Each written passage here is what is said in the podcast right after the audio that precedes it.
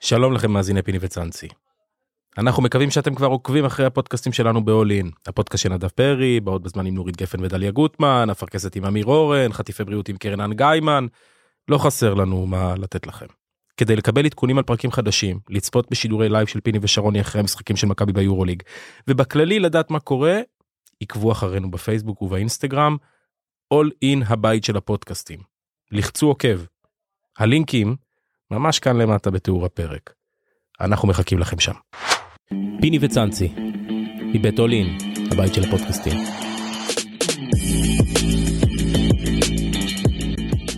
פיני גרשון, מה קורה? אהלן, הכל טוב. מה זה אהלן? מה זה, זהו, אהלן? לא, אהלן, אתה יודע, אני כל פעם מתלבט מחדש, כן. למה אנשים, למה אנשים ישראלים עונים אהלן. נכון. זו מילה ערבית. נו. נכון. אז מה התשובה?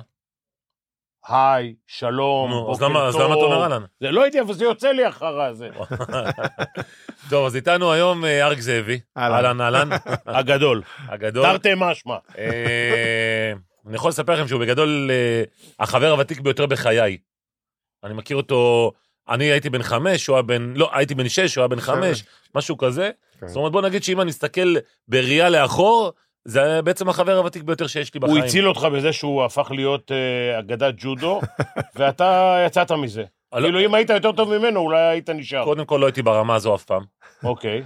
אה, דבר אחד. דבר שני, אני... כל- היית, בוא- במבנה היית. לא, הייתי הייתי ג'ודאי סבבה. כן. אבל בוא נגיד ככה שכל אחד מאיתנו תרם לאחר דברים גם אה, בילדות וגם אחרי זה במהלך הקריירה. תגיד, אז בוא נשאל ככה. אהלן ארי, קודם כל. אהלן, עוד מה פעם נשמע? אהלן. מה שלומך? מצוין. תגיד, אה, לא מצוין, בסדר. אתה יודע, אתה אתה- רגיל להגיד גם כמו אהלן, כן. אתה רגיל להגיד מצוין. כן. כן.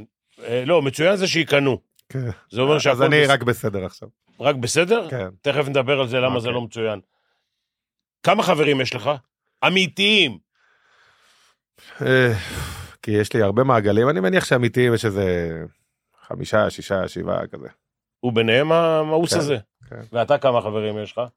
אני גם יש לי, בוא נגיד, אם אני לוקח גם איזה חמישה לצורך העניין, אבל בוא, אני אני אגדיר את זה לא כאילו ככה. גם משתנה, כי כי יש, נגיד, שאתה היית ספורט, יש לי חברים שאני ממש אוהב אותם מהספורט, אבל קצת התרחקנו כי אני כבר לא רואה אותם, אתה יודע, זה כזה... אני אני- מתכוון, אני מתכוון לא שאתה מצלצל למישהו ואתה אומר לו בוא נאכל צהריים, והוא בטוח שאתה מזמין אותו והוא בא. זה לא אצלנו. אני אומר, אני- אתה תקוע בכביש הערבה, יש אה, שיטפון, למי אני מתקשר? ובדיוק, למי אתה מתקשר ואתה אומר, הוא בא בטוח. אני לא זמין אגב, אבל אה, נדב צריך לשלוח וואטסאפ למה אתה לנדב. מתחת למים? אני מתאר אבל אני אני אגיד לך ככה, אמיתי, אם כבר שאלת, רק אה, אתה יודע, אמיתי. אף פעם- אף פעם לא הייתה בינינו כזו שיחה, כאילו גם ביני לבין אריק, שזה אני פה. אני חושב שאם אם נגיד יש לי משהו שאני רוצה לספר ליחיד בעולם, ואני יודע שזה יישאר אצלו, וכבר היו לנו דברים כאלה, אז אני אתקשר לאריק. כן? כן, נפגש עם אריק. אני להציל מהדרך את אבא של אשתי הייתי מתקשר, הוא בטוח בא. עכשיו, וואלה. עכשיו, עכשיו, אה, מאחר ואתה, גם יש לך פודקאסט וגם אתה מתראיין הרבה וגם וגם וגם, אז אני, אני מחפש איזו שאלה שאתה לא זה, אבל ככה, בדקה וחצי לפני שהתחלנו לזה, הבנתי ש... וגם עכשיו אמרת אבא של אשתי וזה, אז אתה בדבק שמה, ואין, אה, אתה לא מסתכל שמאלה וימינה, היא קונה לך את הבגדים, את הבושם, מכינה לך את האוכל, אני לא מדבר על מה... איך אה. נראים הלילות. לא, לא, זה זה נשמע... ח- תראה, אני... כמה בגלל- שנים אתה נשוי? כבר אה, 15. אוקיי, כבר. כבר. כבר 15. זה לא הרבה. לא, לא, אה, זה בסדר. לא הרבה, הכל לא, יחסי, זה- זה מכובד. נחמד אה, מאוד. תראה, אני- אני לא מאו- לא- לא מאוד אוהב קניות, אני- ואשתי מאוד אוהבת, ויוצא שהיא גם יש לה עין טובה, היא יכולה לקנות בלי שאני אמדוד. אז היא מביאה לי מדי פעם, ואני סבבה עם זה, כאילו, זה לא משהו מה, אתה שמעסיק אותי שלושה כל כך. אקסטרה? זה הולך ומשתנה לפי החברה, אבל בגדול כבר, ב- ב- בהתאם עם הגיל. כן, אני כבר שני אקסטרה לארג'. אה, ג'ינסים אני עדיין קונה לעצמי כי אני אוהב למדוד, אבל חולצות, בושם זה היא קונה, ואני סבבה עם זה, אני מאוד- גם לא אכפת לי מה אני שם. כאילו. טוב, אני מקווה שהיא היחידה שמריחה, אז היא- אז היא כן. רוצה לדעת מה... יהיה. כולם כן. מריחים, אבל... שמעת אה, את הכאב? כן, כן. אני לא רוצה לסבר אותך. כמה ילדים שיהיו בריאים? יש לי שלושה ילדים. שלושה ילדים, שתי- בן אחד אני יודע. כן, בן אמצעי, יש לי בת אה, בכורה, בן, ואז בת קטנה. בוא נדבר רגע על הבן. כן. הבת היא תותחית על. מה הבת זה? שלו אלופת אה, ישראל בהתאמות מכשירים. היא בהתעמלות מכשירים אה, הרבה שנים. קיצור, זרקת אותם לספורט בלי חשבון, וכל מה שאכלת חרא כן, בספורט, אתה אומר, יאללה, שהילדים יתחלקו. לא, קודם כל זה, זה מכוון שהילדים שלי כולם בספורט. אני מאמין בזה כשיטת חינוך. אני חושב שדרך ספורט אפשר לרכוש, אה, אני קורא לזה השכלה מנטלית. כאילו, קודם כל מעבר לפן הבריאותי, שאני רוצה שיזוזו ולא ישבו כמו בטטות ב- בבית, אז, אז אנחנו היינו זזים ברחוב, משחקים כדורגל, כדורסל, היום אין כמעט רחוב, אם אתה לא בחוג ספורטיבי, אתה כנראה לא זז. אז היה לי חשוב שהם יזוזו, גם, גם אני שמח שהם כן עשו את זה, כי לפעמים אתה כל כך רוצה משהו והילדים עושים לך דווקא. אז הם בספורט, והיה לי חשוב שהם יעשו ספורט תחרותי, כי אז אתה מתמודד עם קשיים ועם לחצים ועם אכזבות. לא ידעתי שהבת שלי תהיה כזאת מוכשרת וטובה. האמת, אם היית שואל אותי, לא הייתי בוחר עבורה התעמלות מכשירים, כי זה ענף קטסטרופה. אה. אבל אני שמח שהיא עושה ספורט היא תחרותי. ראשונה כי אין שנייה? לא הבנתי? היא ראשונה כי אין שנייה? אין... לא, לא, לא, היא היא שלוש שנים ברציפות הייתה אלופת ישראל בקרב רב, השנה האחרונה היא לא זכתה, היא עם פציעה על השבר במרפק, היא התחרתה רק בשני מכשירים מתוך ארבעה. עשתה- תגידו מה, לא יש לכם עצמות מזכוכית אתם? אתה נפצע לא, זה בזה, ענף, ההוא זה ענף קטסטרופה, ארבע שעות אימון ביום. אה, נועם היום בת 13 וחצי, היא כמו שאני הייתי מקצוען, כאילו השיא שם בהתעמלות הוא מאוד מאוד צעיר, זה- זה ממש. 17, 18? עם טיפולים אה, עם פיזיותרפיסט, היא מתאמת ארבע שעות, יש לה כאילו, אותה- היא- היא היא בסטייט אוף מיינד, באיזה אגודה היא? היא בהדר יוסף, זה הפועל תל אביב נחשב, אבל הם שייכים אה, יש שם למכבי גם הפועל והפועל. וגם מכבי? המכבי זה הבנים, הפועל זה הבנות, זה כן. כאילו חלוקה מוזרה כזאת. של- הפועל זה נש- הבנות, ומכבי זה הבנים. כן, שתילו, ומתאמנים באותו מקום, כאילו, שתילו וארטיום באותו מקום, אבל למכבי זה זה משהו מוזר כזה. ואגב, גם הפועל תל אביב, האגודת אם שלה זה מכבי, זה גם כן. משהו מוזר מאוד. אה, והיא ממש אה, ספורטאית אה, מקצוענית, אנחנו לא נוסעים, לא נסענו בפסח לחו"ל, כי היא לא יכולה לטוס היה לה לחו"ל, היא תחרויות כאילו... וזה. זה- אימונים ותחרויות. זה ממש וכאלה. תחושה, זה כאילו בעיניי too much, אבל, אבל זה מה שהיא בחרה. והיא התחילה גם בג'ודו, כולם התחילו אצלי בג'ודו כי זה חינם. אז כולם היו בג'ודו, ואז היא עשתה ג'ודו ואומנותית, ואז היא, אומנותית היה יותר מדי גמישות בשבילה, היא ראתה את המכשירים, את הסלטות התלהבה, והבן שלי גם עשה ג'ודו וכדורסל.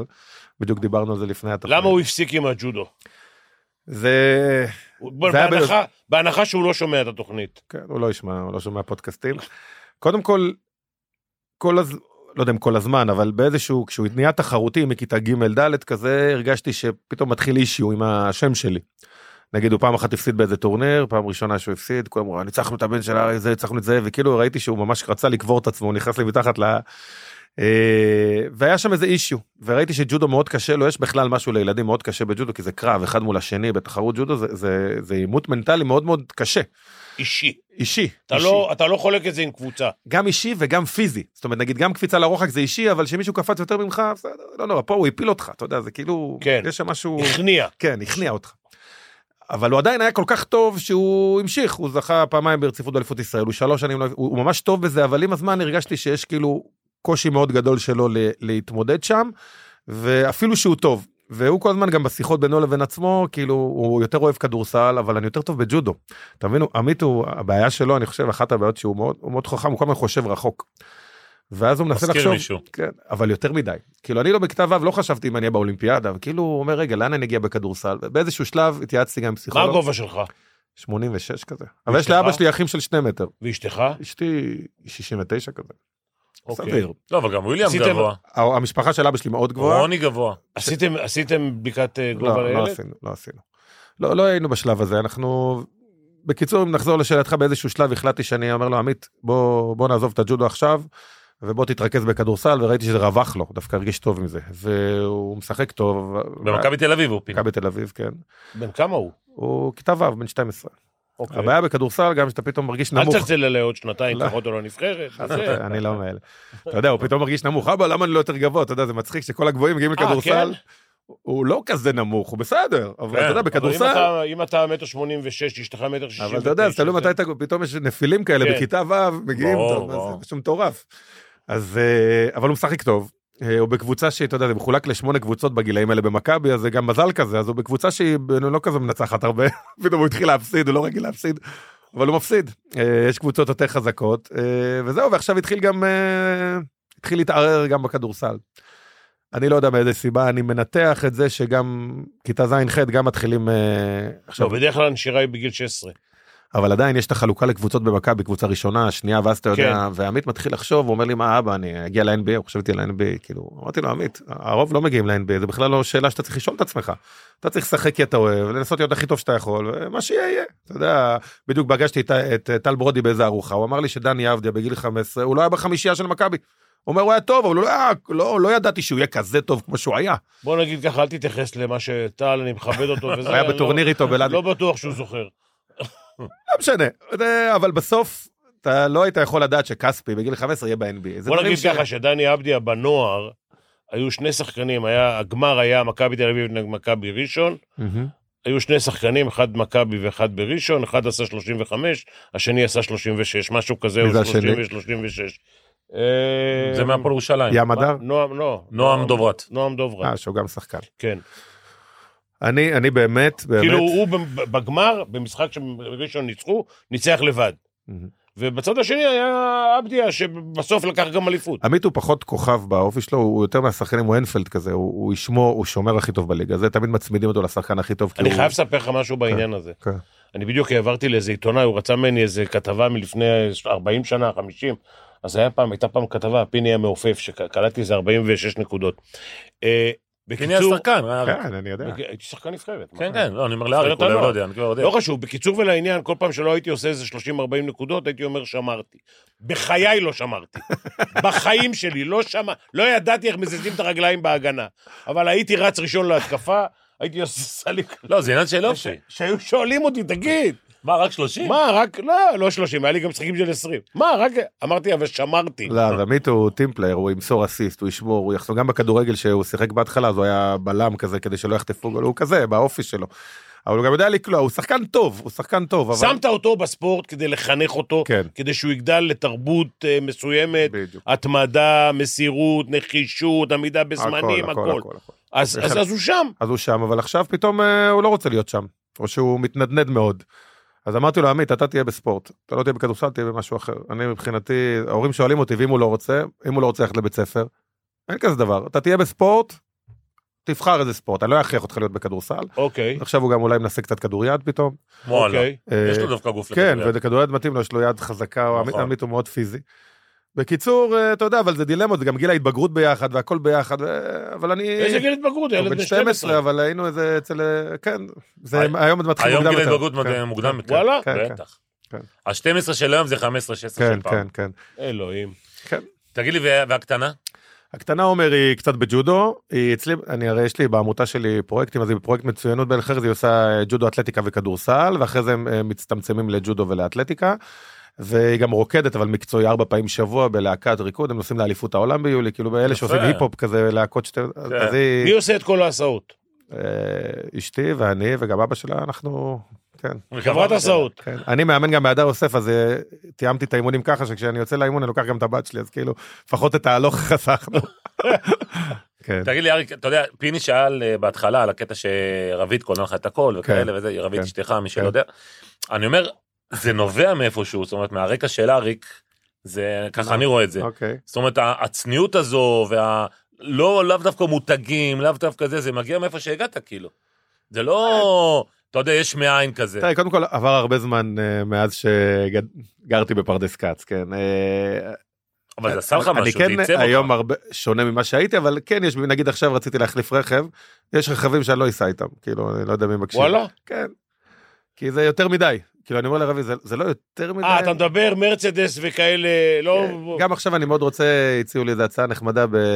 בורח לי השם של הרכב הזה, החשמלי, לקסוס? מת עליו, לא מה? לקסוס, אה, הטסלה? ג'נסיס, ג'נסיס. ראית את הג'נסיס? מאוד יפה, לא. חשמלית, נו, מה הבעיה? ואז אני אני אומר נוסע לרבי, זה כאילו, בקורקינט. זה, לא קורקינט, אה, כן. כאילו עגלה.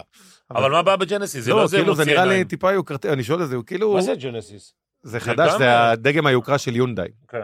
אה, אוקיי. כן, זה כמו לקסוס של טויוטה, אז ג'נסיס היא של יונדאי. אה, כן? אוקיי. כן, וכאילו יש בי איזה משהו שכאילו מרצדס אני בטוח לא- זה כאילו לא נראה לי מתאים זה too much אז כאילו לא אני אתה. כן אה, לובש פה טומי לא יודע אם זה לובש מותג טום היי, הילפיגר. כן אני לא אלבש אה, שונא ורסאצ'ה יהודים. לא יודע נגיד תום מילפיגר שונא יהודים. כן שמעתי משהו כזה כן, אני אה. אה, ב- ב- חיסלתי, היה לי פעם חולצות שלו. כן שמעתי אבל אז אמרו לי שזה לא מדויק לא יודע אני לא. אין, לא יודע, אין לי בעיה. נראה לי אם נתחיל- אם נתחיל אה, אנחנו מאמינים בגאנט. אנחנו כן. אה, אם נראה לי אנחנו תחפור בגן. עמוק תגלה שגם שם אחד הבעלים לא יודע, שהוא הבעלים יהודי. ש- הבעלים של אלה ש- של אלה שמאמצים אותנו הם בסדר. כן, בדיוק. חבר'ה, אני צריך אספקה.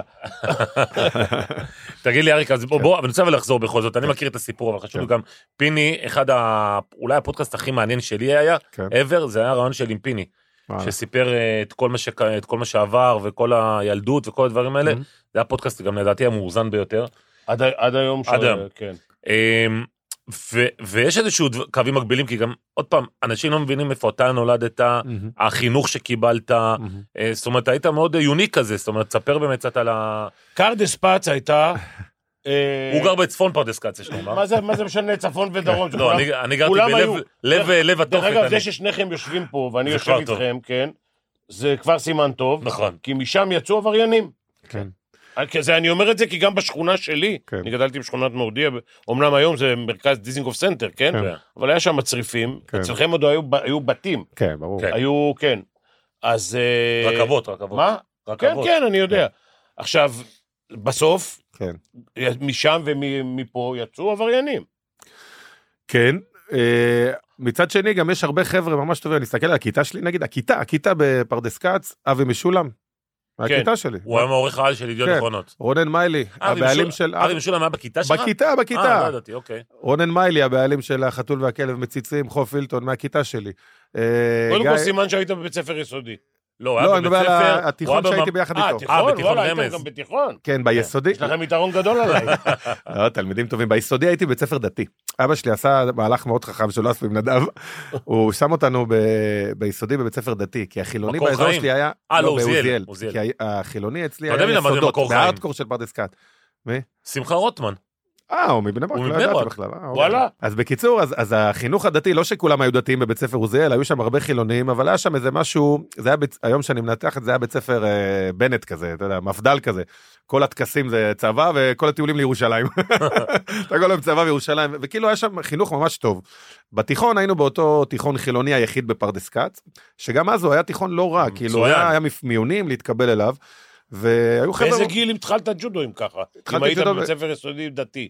כן, אבל זה לא היה ממלכתי. דתי, זה ממלכתי דתי, כן. אבל כבר אז התחלת עם כן, כן, ג'ודו? התחלתי בגיל בכיתה א' ג'ודו, שש. וואלה. אני גרתי ממש על המתנס, כאילו אתה חוצה את הכביש, אתה במתנס, המאמן שגידל אותנו היה שכן שלי בניין לידי. כן. ו- בן 17 המאמן. כן. המאמן היה קיבל תעודת מדריך, הוא כזה, הוא גרוזיני, הוא מגיל 16 נראה בן 40. היום הוא נראה אגב כמו שהוא היה בגיל כן. 16, זה לא- אשכרה. והיום הוא נראה צעיר לגילו. והוא היה שכן שלנו, אחים שלי התחילו לפניי, אני, אתה יודע, הלכתי אחריהם, זה חוג כזה, אתה יודע, אני רואה תמונות שלי, רק חלק עליון, מכנס טרנינג, אתה יודע, כל שכונה אני- כזה. אני לא אשכח שאריק, אריק, אני לא אני לא יודע אם זה נבע מעניינים כלכליים, אבל אריק היה היחיד שלא היה לו בכלל בגד ג'ודו. אה, בגד ג'ודו זה עליון ומכנס ארוך, אריק היה קבוע בא עם מכנס קצר, קרוע, לרוב, ו- וחלק עליון. הוא לא היה מגיע עם, אה, לא היה לו בגד, לא- לא היו- לא היו חליפות אז. לא, היו חליפות, היו, היו. לא, לא היה חליפה. אני חושב שזה לא, לא לא, היה לו יודע אם זה כסף. כלכלי. קודם כל, כמובן שהאחים שלי, ב- בגיל מאוד צעיר, אני, אני הייתי בגודל שלהם, אז כאילו היינו מחליפים בינינו חליפות, אבל כאילו גם רמז, המאמן לא עשה מזה עניין, כאילו היינו רק עם חלק, היום אין מצב שמישהו יבוא עם... ברור. בלי מכנס ג'ודו, זה זה כאילו, סמבו. אבל אז, אה, לא יודע, זה, בגלל שהוא לא עשה עניין, אז אני מאמין שאם הוא היה מתעקש על זה, אז היינו מארגנים איזה מכנס. אבל כן, הכל היה מאוד... אה, מה זה מארגנים? מארגנים מרמת גן, לוקחים מרמת גן, מעבירים יודע. לקרדיס פץ. אה, מורידים, מורידים את זה בחבל, מורידים. בכניסה. תראה, בסוף, מפלחים מה אה, שנקרא. מדברים על קטע כלכלי, זה מאוד תלוי אה, באיזה סביבה אתה גדל. כי אתה יכול להיות עשיר, ואם אתה גר בכפר שמריהו מול עשירים ממך, אז אתה מרגיש שאתה כן. מתוסכל. אז בסביבה שלנו לא היו עשירים. חד כאילו, אני משמעית. לא הרגשתי ב- שאני... גר- הב- הבעיה, המינוס היחידי שהייתי עם שלושה אחים בחדר, זה כאילו ה- העוני כביכול, אבל גם זה לא היה נדיר בתקופה שלנו. אז לא הרגשתי איזה חוסר מטורף, כאילו לא היה חוגים, כי המתנ"ס היו שני חוגים, היה ג'ודו והמקלט השני היה אגרוף, כן. זהו. היה, הכדורסל היה בבני ברק בדתיים, אז לא שיחקתי. אבא של אה, אלי דריקס. זה היה בפרדס כץ למעלה, נכון, דור ברחוב גרונר. יונתן, כן, כן. אז זה היה יונתן. רחוק מהבית שלי, כאילו, בהתחלה. כן. מי שרצה לשחק כדורגל הלך להפועל פתח תקווה או לביתר תל אביב. אלפונסו. אני הייתי בביתר תל אבל אביב. אה, נכון. ביתר תל אביב, ואלעד היה בפתח תקווה. אלפונסו. מה זה ביתר תל אביב? כדורגל. אה, כדורגל. כן. אז בעצם... אני הייתי אנחנו- מכבי רמת גן כדורסל, ביתר תל אביב וג'ודו ביחד. איפה היה ביתר תל אביב כדורסל? כן, לא, ביתר- כדורגל. ברמת כדורסל החייל, אני יודע איפה ברמת היה. החייל, בפינה. איפה? רמת החייל. אה, כן. כן, על הפארק. בפינה. איפה שעכשיו שמשון. לא, הצד השני, לרמת החייל, ממש. ברמת החייל, כשאתה מגיע לרמת אני יודע, החייל, מצד ימין. מצד יש ימין. שם כן. מגרש. יש שם עכשיו מגרש? עכשיו אני לא יודע. היה שם, אני לא יודע היה עכשיו. היה. היה עכשיו שם, כבר אין. בונים גשר מעל, אבל רגע, זה לא היה של שמשון? לא, שמשון בצד השני היה. נכון. כאילו שנוסעים לכיוון הספורטק. שמשון. בספורטק. כן. ומכבי רמת גן, את יוח ברגל מפרדס כץ לכיכר כן. אורדע. אתה יודע איפה שמשון התחילו לשחק? הוא היה ילד מושקע פיני, היה לו שלושה חוגים וזה, אני אה, רק לא, חוג אבל ג'ודו אני- ובלי לשלם גם. אני יכול אני יכול לראות שהייתי בטניס, נגיד, בהדר יוסף, ואחרי שנה הוציאו אותי, כאילו היה כסף. זה יקר מדי, כן, כן. טניס. הוציאו אותי. ההורים שלי אמרו לי, וואלה, אין כסף. ט- טניס זה משאבת כסף. אה, הי- מזל הייתי- בג'ודו, ואין אגב. לך טניס. אין לך מישהו שמשחק טניס. או אצלי משהו. במשפחה לא במקרה, כי גם זה לא... לא כיוונו אותם לשם, אבל אה, ג'ודו זה זה אחד היתרונות שלו, שהוא ענף מאוד זול. תגיד רגע, כמה ההשפעה שלך, כן. והיית ספורטאי ענק, כמה ההשפעה שלך על הילד, מאחר ואתה יודע בדיוק אם הוא ילך לפה, מה יהיה, ואתה גם מבין פחות או יותר איך הוא יכול לנצל את הפוטנציאל שלו, כמה ההשפעה שלך וכמה ההשפעה של החברים, או המורה לחינוך גופני, המורה לחינוך גופני, אה, לצערי, לא פונקציה. אה, אצלו, בהרבה מקרים כן. כן, בבית ספר יסודי מיוחד גם, אתה יודע, א', ב' זה אחד, בבית ג', ג', ד' זה השני, אין איזה מישהו שמלווה אותך לתקופה ארוכה. אוקיי.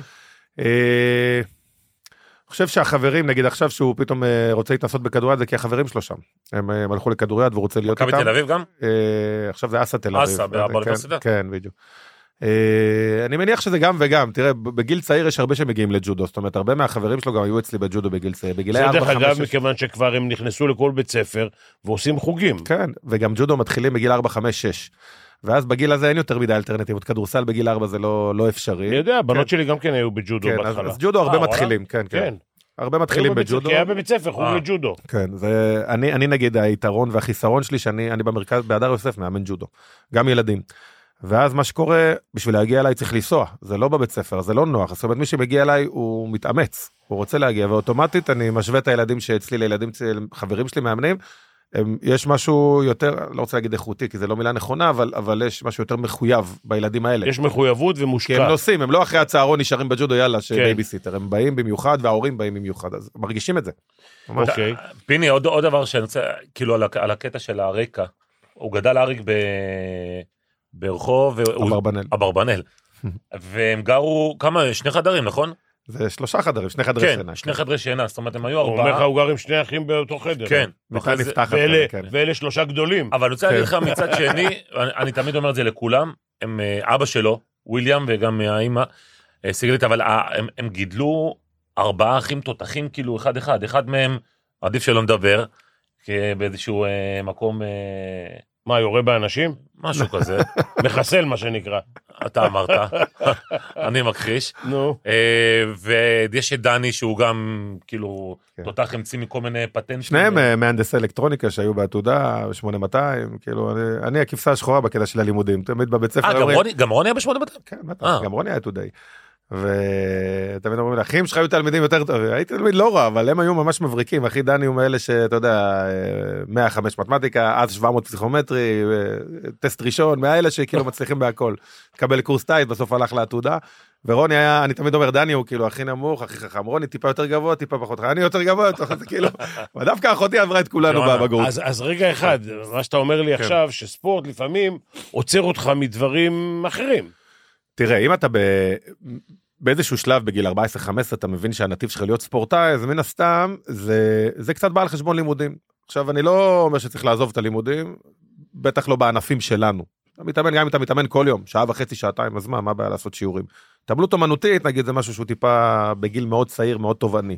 אז, אז, אז כן, אבל הלימודים נפגעים, אתה גם אולי פחות מייחס להם חשיבות אה, כמו שהיית מייחס להם אם לא היית ספורטאי. אז היה, היה לי ממוצע טוב, הייתי במגמה פיזיקלית, הייתי תלמיד טוב, כאילו בסך הכל, אבל, אבל לא כמו אחים שלי, כאילו שהם היו מבריקים. יש משהו ב- בכל הענפי ספורט האלה שאנחנו מדברים עליהם, שהוא יכול להחזיק אותו מתישהו כלכלית, כי כל בטח. הענפים שאמרת הם... תקשיב, היום ספורטאים אולימפיים מרוויחים הרבה.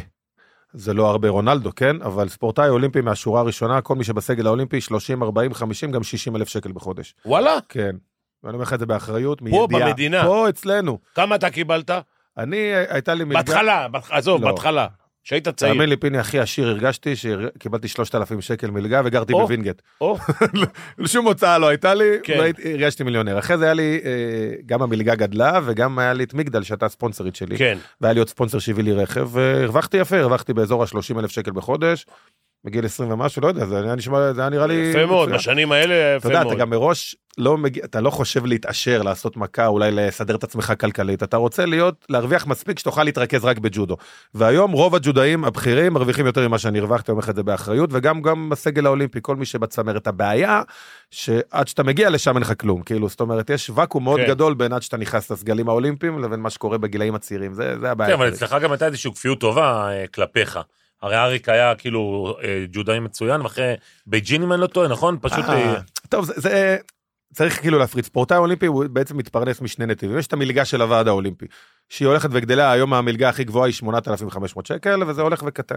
עכשיו צריך לזכור שכשאתה מקבל מהוועד האולימפי זה לא רק המלגה החודשית, כל ההוצאות שלך משולמות. ספורטאית כמו לינוי אשר מרטיום, הם, הם במעטפת של איזה מיליון שקל בשנה. כל הטיסות משולמים, אה, פיזיותרפיסט, מעשה, תזונאי, פסיכולוג, אתה יודע, זה לא צחוק, זה, זה כן. עלות. ומהצד השני אתה לא מוגבל בלקחת ספונסרים, יש ג'ודאים עם ארבעה חמישה ספונסרים שכל אחד מביא בין חמש לעשרת אלפים שקל בחודש, זה כבר יפה. מצוין. מה שקרה אז בזמנו בוועד האולימפי קצת תיקנו את זה, כל פעם יש פיינטיונינג, שכל שנה אתה צריך ל- ל- לעמוד בקריטריון. כן. אז הייתי אלוף אירופה ב-2001, קיבלתי 5,000 שקל, שנה אחרי סיימתי חמישי, הורידו אותי ל-3,000, כי לא זכיתי במדליה. עכשיו יש פה איזה משהו קצת אה, טירוף כזה, שאתה כל שנה חייב... שמע, הם דוחפים אותך להישגיות, אז אני אומר, אז, אז היום אני יודע שאם יש, אם אתה מדליסט, אז נותנים לך שנתיים גרייס, כי, כי יכול להיות שנה אתה טיפה פצוע, לא הלך, אתה יודע, כן. גם בזמנו היה אליפות אירופה פעם, פעם בשנה ואליפות עולם פעם בשנתיים, זאת אומרת באותה שנה היה לי רק אליפות אירופה, סיימתי חמישי, זהו, הלכה לי שנתיים. זאת אומרת, זה היה טיפה אכזרי מדי, אה, אז אני חושב שהיום הם טיפה יותר גמישים בזה. אבל אה, אני חושב שהיום להיות ספורטאי אולימפי זה, זה גם כדאי כלכלי, אבל שוב, זה לא, זה לא המטרה מלכתחילה. אני מקשר את זה לילד. כן. היו לך עצירות מנטליות? כאילו בקריירה פתאום נתקעת מהראש, לא מהיכולות. לי. כן. היו לי כמה, כמה משברים. אה, המשבר הראשון הכי גדול היה דווקא בגיל יחסית צעיר, בכיתה י', בגיל 16. אני, ב- בכיתה ט' זה סיפור כאילו, עד היום אני לא מבין איך זה קרה, אבל זה קרה, בכיתה ט' זכיתי באליפות ישראל לבוגרים. בוגרים בג'ודו זה גיל 21 ומעלה, הייתי בן 15, הכי צעיר שעשה את זה אי פעם. ניצחתי את האח הגדול של אורן סמדג'ה בגמר. איתמר? את, אה, לא, איתמר זה הקטן, איציק, אה, איציק. אחלה גבר. ו... למה, אורן לא? עליו- עליו תכף נדבר, נו. בקיצור, אה, ואז בכיתה י' זה היה מיד אחרי אולימפיאדת ברצלונה, ישראל אירחה את אליפות אירופה עד גיל 21 בארץ, בירושלים. עכשיו, אני הייתי בן 16, אלוף ישראל בוגרים, מתחרה באליפות אירופה עד גיל 21. הפסדתי קרב ראשון לאיזה יריב בינוני צ'כי. והיה לי שם משבר רציני, אמרתי, תראה, אריק, אתה הכי טוב בארץ בבוגרים, בג'וניור אתה לא עובר סיבוב. ופתאום כאילו הבנתי מה הפערים ביני לבין מדינות העולם. זאת אומרת, הג'ודו אז לא הוא כמו שהיום, שאנחנו בפוזיציה מאוד מאוד טובה. והייתי מבואס מזה, אמרתי, כאילו, מה, ל- ל- כאילו, מה, מה אני עושה פה? כאילו, איך יש לי סיכוי בכלל להצליח? ממש הייתי שבועיים, שלושה בדיכאון, לא רוצה להמשיך. ובאיזשהו שלב, אני לא, לא יודע בעזרה, אבל אני חושב שזה קרה בעצמי, כאילו, התחלתי כאילו להציב מה שנקרא מטרות קרובות. אז אמרתי, טוב, בואו ננסה לזכות באיזה מדליה ראשונה בג'וניור. אז לא היה קדטים, כאילו, לא, ישר עד גיל 21. כן. וכאילו, פרה פרה, שלב שלב, עד שכאילו הצלחתי להתפתח. אז זה היה, זה היה משבר ראשון אה, מאוד גדול שלי. המשבר השני היה אחרי אולימפיאדת סידני, שהפסדתי בקרב על מדליית ארד בגלל טעות שופט. אותו שופט הושאל לשנתיים, אגב, בגלל הטעות. זה... וגם שם אמרתי לעצמי, תראה מה זה, אתה יכול להתאמן עכשיו ארבע שנים לאולימפיאדה הבאה, ויכול עוד פעם לבוא שופט ולדפוק אותך, בכוונה, לא בכוונה, זה לא משנה כרגע. וכאילו, פתאום ההבנה הזאת שאתה, אתה לא תלוי רק בעצמך, היא שיגעה אותי. כי אין לי בעיה להפסיד, נגיד בלונדון הפסדתי, עשיתי טעות, שילמתי עליה, אני, אין לי, אני לא בא לטענות לאף אחד, אני עשיתי טעות. אבל כשאתה מפסיד בגלל מישהו אחר, זה כאילו, זה תחושה כזאת של, רגע, למה אני מתאמן? מה, מה, אני רוצה להיות אני תלוי בעצמי. חייב לדעת משהו בעניין הזה. כן. יש שופט זירה, כן. ויש גם שופטים פעם היו שני למטה. שופטי צד על המזרן. היום אין? היום הם אה, מאחורה, היום יש, ור, כולם ור. יושבים עם מסך מחשב, היום שינו את זה, האמת, בצורה מאוד יפה. יש שופטים בזירה שמנהלים את הקרב, ויש חמישה שופטי ור, שהם, אה, אגב, אלו- כולם אלופים אולימפיים לשעבר, קטרין פלורי שניצחה את יעל, כן. מדלוני, כל מיני, אה, הם כולם אלופים אולימפיים? במקרה יצא. אה, חוץ מהראש, הוא היה אלוף עולם, אבל הוא לא היה מדליסט אולימפי. והם שופטים את כל התחרויות. הם שופטים את כל המסכים, והם לא עולים על המזרן. למה זה טוב? כי פעם, נגיד, אני הייתי שופט מרכזי, שניכם שופטי צד, נגיד אתם מתקנים אותי מעבר, אחרי זה אני שופט בזה, אני גם, בואנה, מה הוא תיקן אותי? פיני, כן, אני אכניס לו. אני אנקנק אותו. אלה שבעבר, הם רק בעבר, הם לא על המזרן. זאת אומרת, הם, אין, אין אפשרות אפילו לעשות, אה, שזה נחמד מאוד, והם רואים את כל, המ- כל, המקום- את כל המהלכים בדיליי של כמה שניות, ואם יש מחלוקת, הם מסתכלים ודנים, והם אומרים לו באוזנייה. זאת אומרת, אני חושב שזה קצת מוגזם, כי הם משנים כל דבר, נגיד בכדורגל זה רק כשיש פנדל, או אדום, נכון. או גול. פה הם אפילו על עונש, כאילו שזה קצת לפעמים מעכב מדי את הקרב. אז, אז היום, נגיד, דבר, טעות כמו שקרתה לי בסידני, לא יכולה לקרות, כי הם מסתכלים במסך, רואים שיצאנו מהקו, אוטומטית המהלך מבוטל, כאילו אין בכלל שאלה. אבל אז היה שופט צד, שהוא היה אמור לסמן, והוא לא סימן. עכשיו בוא אני אגיד לך, השופט צד הזה שהושעה, הוא מאיפה הוא הגיע? הוא מחוף השנהב. מולי בקרב יריב צרפתי, המאמן שלו זה אגדת ג'ודו בצרפת. אם יש ג'ודאים בחוף השנה ומתאמנים בצרפת, זה כאילו, זה די ברור, זה לא בשביל לדפוק אותי, זה כדי, אתה יודע, כן, כמו שרוסים היו עוזרים לאוקראינים לפני שהם הסתכסכו, זה ככה. כמו באירוויזיון. ככה זה, בסוף גם כן. טעויות שיפוט שקורות, הן בדרך כלל קורות מול החלשים, מול השחקנים הפחות טובים. ככה זה, זה שורקים עבירה בקלות ל... יש גם הרבה דברים מעורבים. כן, בזה. נכון, נכון, אבל, אבל בסוף היה שם... הרווחתי והפסדתי מזה. אגב, אפילו יותר הקור... הרווחתי.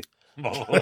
גם, ב... גם באולימפיאדת אתונה, שהקוריאני זרק אותי, זה... אני- אני על ההתחלה, ברבע הגמר, זורק אותו, השופט האמצעי מרים את היד ליפון, שני שופטי הצד משנים לו את ההחלטה. זרקתי אותו, גם יהיו, הובלתי כל הקרב, 50 שניות לשים הוא זורק אותי, אני אומר לך, על הצד, השופט האמצעי מרים את היד לווזארי, השופט האמצעי, הם משנים לו את ההחלטה ליפון, שני השופטים, וואו. ממדינות קטנות. עכשיו, נשיא איגוד הג'ודו העולמי באותו זמן היה קוריאני, הבעלים של יונדאי. אני אומר לך, גם הקוריאנים אחרי זה צחקו. לא קונים ג'נסיס. לא חשבתי לא על זה. קונים ג'נסיס. עכשיו נחזיר להם. תקשיב, ולא רק זה, פתאום אני מסתכל על קרבות מאולימפיאדה, אני רואה ב-73 קילו היה את, אה, אה, את לי, אחד הג'ודאים כן, הכי כן. מדהימים, בחצי הגמר הוא עף באיפון לביבו למולדבי, איפון! השופטים היו בהלם, נתנו מזארי, לא, לא יכול להיות שהוא יעוף. יאללה. ואז הוא פירק אותו, זרק באיפון וזכה בזהב.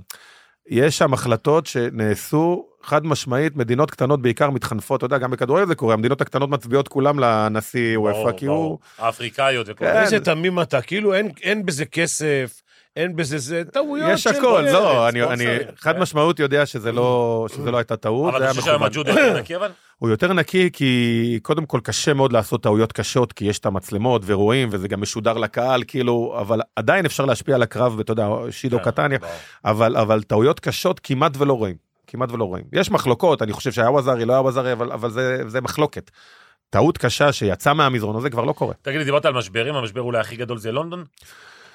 אה, כן. כן למה אני חושב לונדון, כן, אה, אתה מגיע אחרי אליפות אירופה, המבוגר כן, ביותר, כן. אה, 35 ושלושה חודשים. כן. אה, אי פעם, אגב, זה המבוגר ביותר אי פעם עוד עדיין. לא שברו את השיא. לא כן. שברו. כן. אה, זה כמה, ארבעה חודשים לפני, חמישה חודשים לפני? אני זכיתי בסוף אפריל זה היה שלושה וחצי שלושה חודשים וחצי. לפני כן. באסה מגיע מול יריב, שבדרך כלל אתה מפרק אותו גרמני. כן, ניצחתי אותו ארבע פעמים לפני. תראה, הכל בלונדון היה הפוך ממה שתכננתי, כי אה, אה, אם ניקח שנה וחצי אחורה מלונדון, הייתי במצב קשה. נכון. קראו לי לפרוש על השער של העיתון, הפסדתי הרבה... אתה יודע, היום אני, כאילו עברתי תחרות, אבל זה היה שלוש תחרות ברציפות, אבל בשבילי להפסיד שלוש פעמים ברציפות, זה היה כאילו בן קטסטרופה. כמה היית? הייתי בן- 35. בלונדון הייתי 35 וארבעה. למה לא פרשת? לפני כי- אתה מדבר. ב- כן.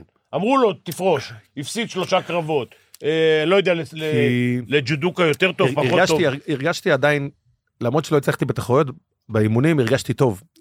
אה, ידעתי שאני ברמה מספיק גבוהה, ידעתי שזו תקופה, כי בדיוק נולדו לי שני ילדים בהפרש של שנה וחצי, שזה כאילו תקופה כזאת שהכל עליי ואני לא מצליח, אני לא מצליח להביא את עצמי אה, אה, לידי ביטוי, אבל הרגשתי שעדיין הצלחת כוחי לישון במותניי. בלילה? בקושי. וגם זה היה לי ד- דילמות, היה לי מאמן רוסי אז, אלכס אשכנזי מאוד קשוח, וכשהייתי מגיע עייף, אומר לי מה קרה, אני אומר לו, "אה, הילדים, נועם זה- קצת חולה, עושה לי, נו, שישנו במקום אחר, מה הם מפריעים לך? כאילו היה משתגע, איך כאילו... ולא הצלחתי, ואז עשיתי סוויץ' שנה וחצי לפני, עברתי להתאמן אצל שני הרשקו, שאימן אז את ג'רבי. ושני, אם יש משהו שהוא לימד אותי, יש הרבה דברים, אבל ש... כאילו מה זה לנהל ספורטאי? אלכס היה גאון על המזרן, אבל הוא לא ידע לנהל ספורטאי. נגיד שהיינו טסים לחו"ל, הוא לא יודע אנגלית, אני מנהל את הכל. אני מביא את המלון, אני מביא את החדר, מתי אימונים, אני מסביר זה, ואז הוא צועק עליי באימון.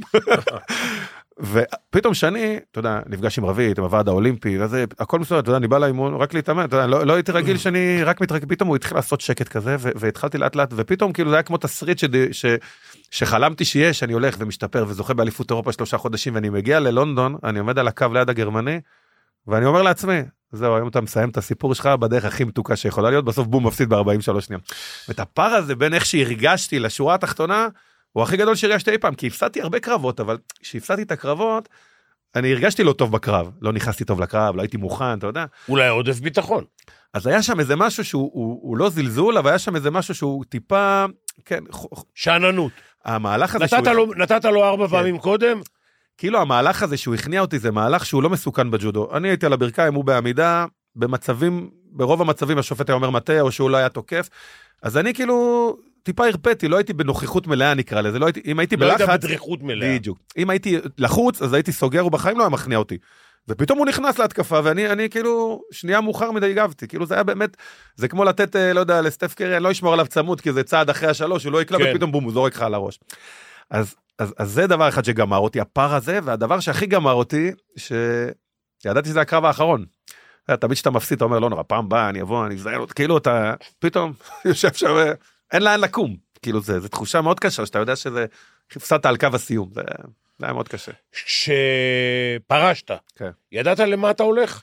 או שהיית, אם אני זוכר, כן אם אני זוכר, כן. שעוד לא הרצית ולא...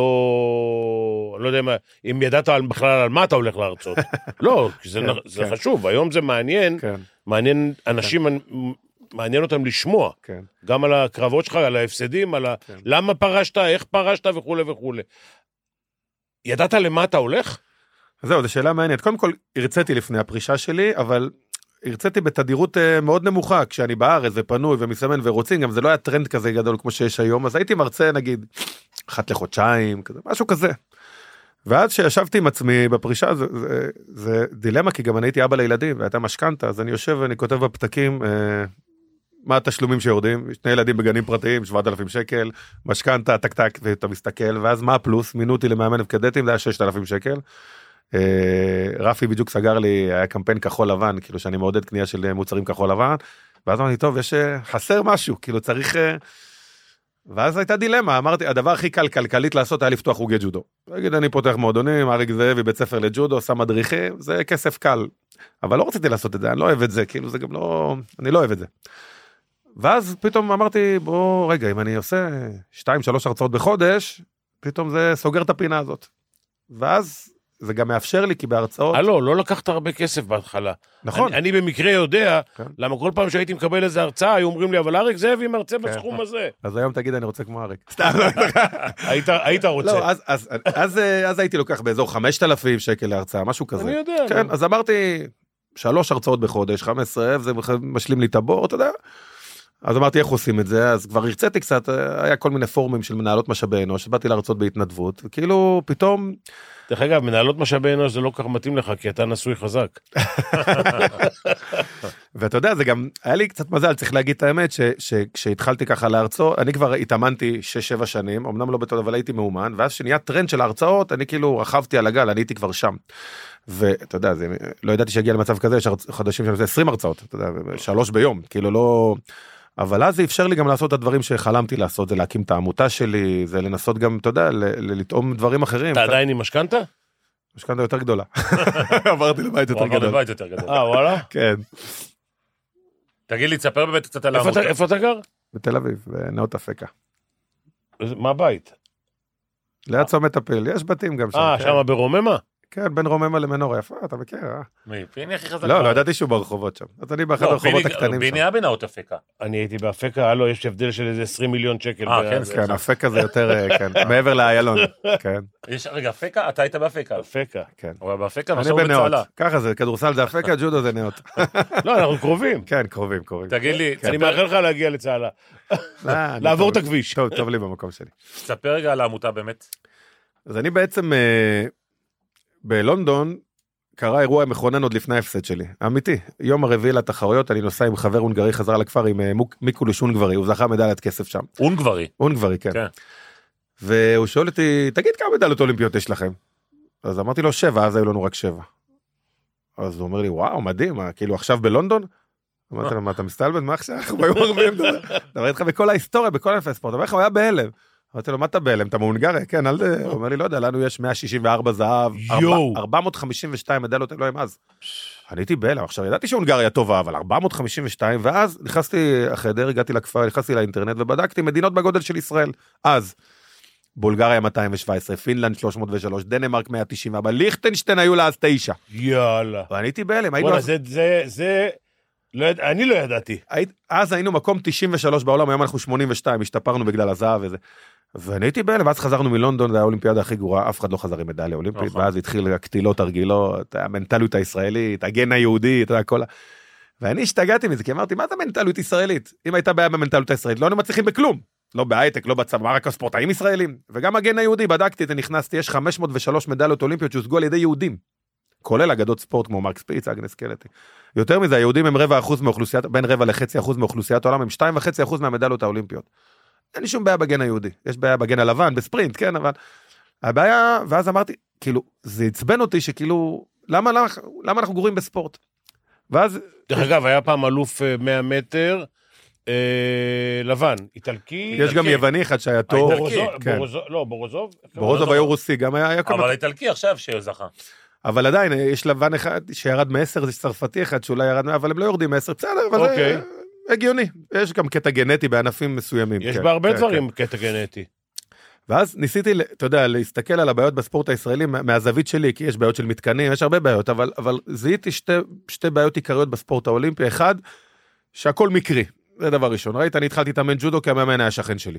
ואם הוא היה מאמן קראטה רם אז, אה. הייתי בקראטה היום. קראטה זה לא, לא הייתי ספורטאי אולימפי, זה פשוט מאוד. וגם אם הוא היה בענף אולימפי, ש- טקוונדו נגיד, לא לכן שאלתי אותך מקודם לגבי הילד, אם הוא הולך בגלל מה שההורים אומרים, המורה לחינוך גופני אומר, או החברים שלו. אני קצת כיוונתי אותו שם, כי עשיתי להם איזה מבחן כזה. שבינתיים הם במקרה, מים אתה טובים. ספורטאי, בגלל זה.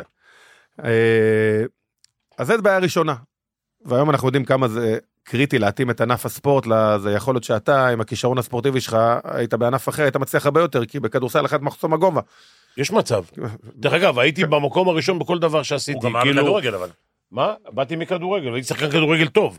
אבל הייתי אה, אל- אלוף ב-60 מטר, ב-100 מטר, ב-400, ב-800, בקפיצה למרחק, בבקשה. ב- בכדור ברזל, ב... אז היום יש מבחנים, היום יש בקפיצה מבחנים. לגובה. אה, מבחנים, אם תרצו אני גם אדבר על זה, אבל, אבל קודם כל אמרתי יש בעיה אחת שהיא מק- מקריות, גם כל מי שתשאל, שחר פאר, אחותה שיחקה, זה כאילו אין איזה, אבל- לא עשו תהליך. מקריות בהגעה לענף הספציפי שאנחנו מדברים. כן. בדיוק, כן. והדבר השני, שהאוריינטציה הפכה להיות מאוד מאוד חוגית. בסוף כשאתה בא למאמן ג'ודו, זה חוג. המאמן מתפרנס מכמות הילדים. אז הוא פונה תמיד למכנה משותף רחב, תמיד זה כזה מאוד נחמד, ועם ההורים, ומעורבים, וחגורות, וטקסים, טקסים. ובל... כי הוא רוצה להשאיר את הילדים. אין, אין שום מוטיבציה למאמן, לגד... להפך, לגדל אלופים, אתה צריך לאמן פחות ילדים, יותר שעות, אתה מפסיד כסף, זה כן. לא כלכלי. ו, ובסוף מה שיוצא, ההישגים היחידים הם, הם שילוב של ספורטאי מוכשר, משפחה שדחפה, במקרה גרת ליד ענף הספורט שמתאים לך, במקרה נפלת על מאמן שהוא קצת יותר טוב מהאוריינטציה החוגית, ואז כשאתה מגיע לנבחרות ישראל ולוועד האולימפי זה נהיה רציני, אבל עד אז ואקום.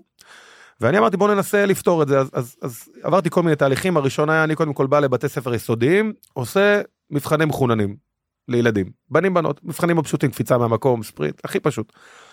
מוצא 20 ילדים, בין 20 ל-25 ילדים בנים בנות. עכשיו שתבין, 70% מהבנות שאיתרתי, אני עושה את זה בכיתה ג', 70% מהבנות שאיתרתי עד היום לא היו בספורט תחרותי לפני שאני איתרתי אותם. זאת אומרת, אלמלא הפרויקט הזה, הם לא היו בספורט. עכשיו, אתה יודע, זה בנות לא עושות ספורט בארץ. ואם הן עושות, הן הולכות להתעמלות אומנותית, דברים שנתפסים טוב בעיני החברה הישראלית. משחקי כדור, בת שתלך, זה קשה מאוד, אתה רואה בכדורסל, יש פרויקטים בשביל לעודד בנות לשחק כדורסל.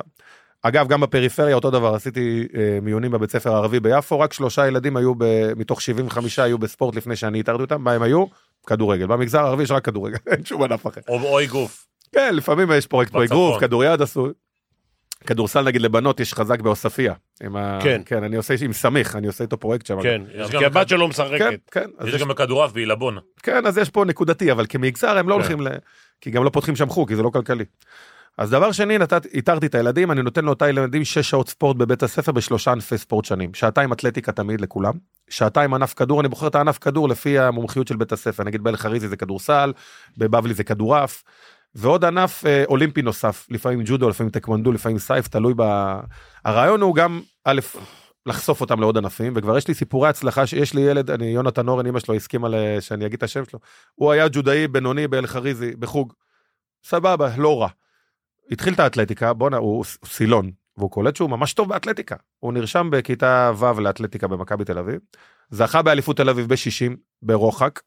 בכיתה האולימפית, תכף אני אסביר לך, יש בכיתה ז', יש כבר כיתה אולימפית עם הוועד האולימפי שהקמתי, הוא נ- הוא נבחר ראשון מ-130 ילדים, הוא היום באתלטיקה בכיתה אולימפית. עכשיו, אני לא יודע מה יהיה עם יונתן אורן, אבל אם הוא יהיה בסוף אתלט, זה רק בזכות הפרויקט, כי אחרת הוא היה ממשיך בג'ודו עד כיתה ט'-י', מבין ופורש. שהוא לא טוב, ופורש. היום הוא מבין שהוא יותר טוב בזה, ויש לי גם שני ילדים שהיום אצלי. בג'ודו. אגב, יש לזה גיל.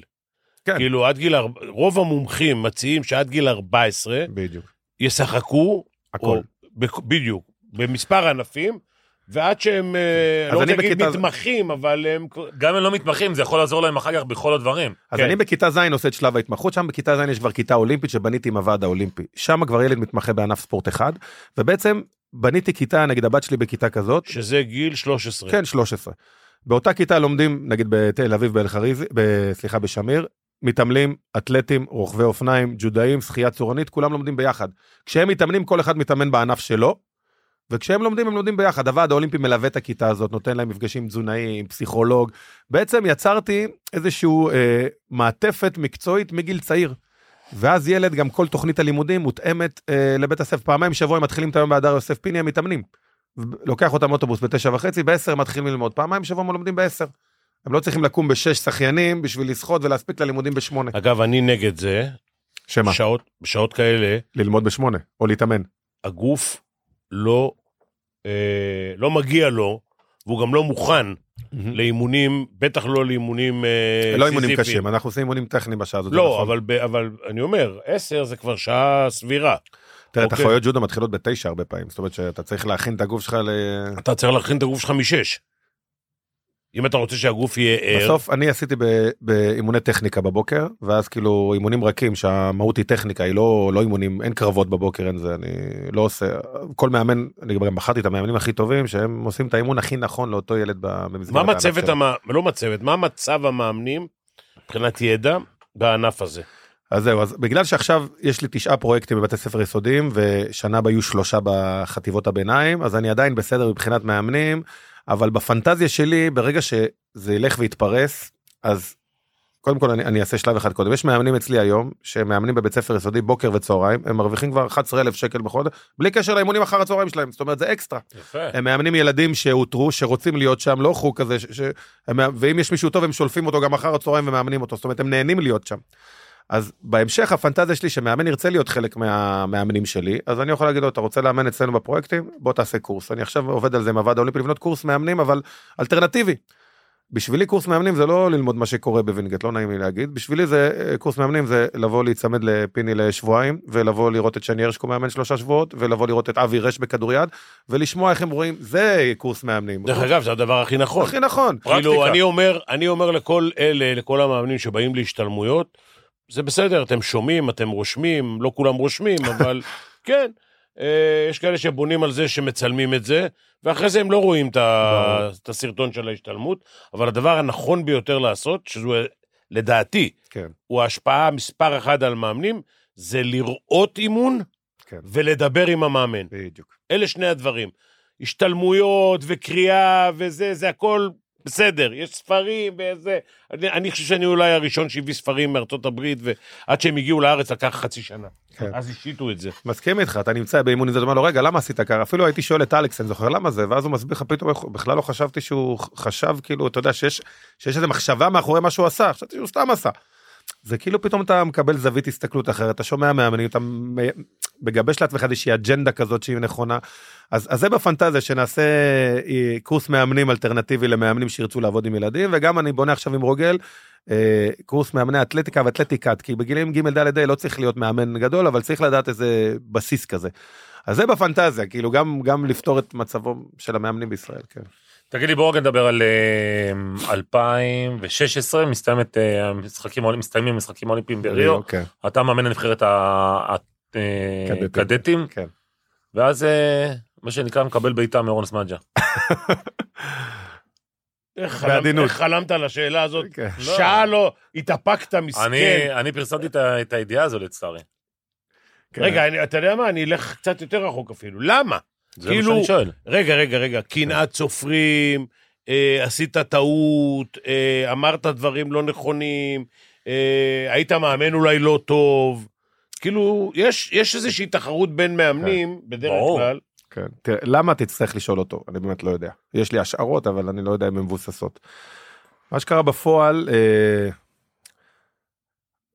אחרי אולימפיאדה, זה כאילו זה היה תהליך כזה, כאילו אני עכשיו, זה הזדמנות פעם ראשונה לפרוט את הכל. אה, אחרי אולימפיאדת אה, ריו נפגשתי עם פונטי, הוא היה יושב ראש האיגוד, עדיין.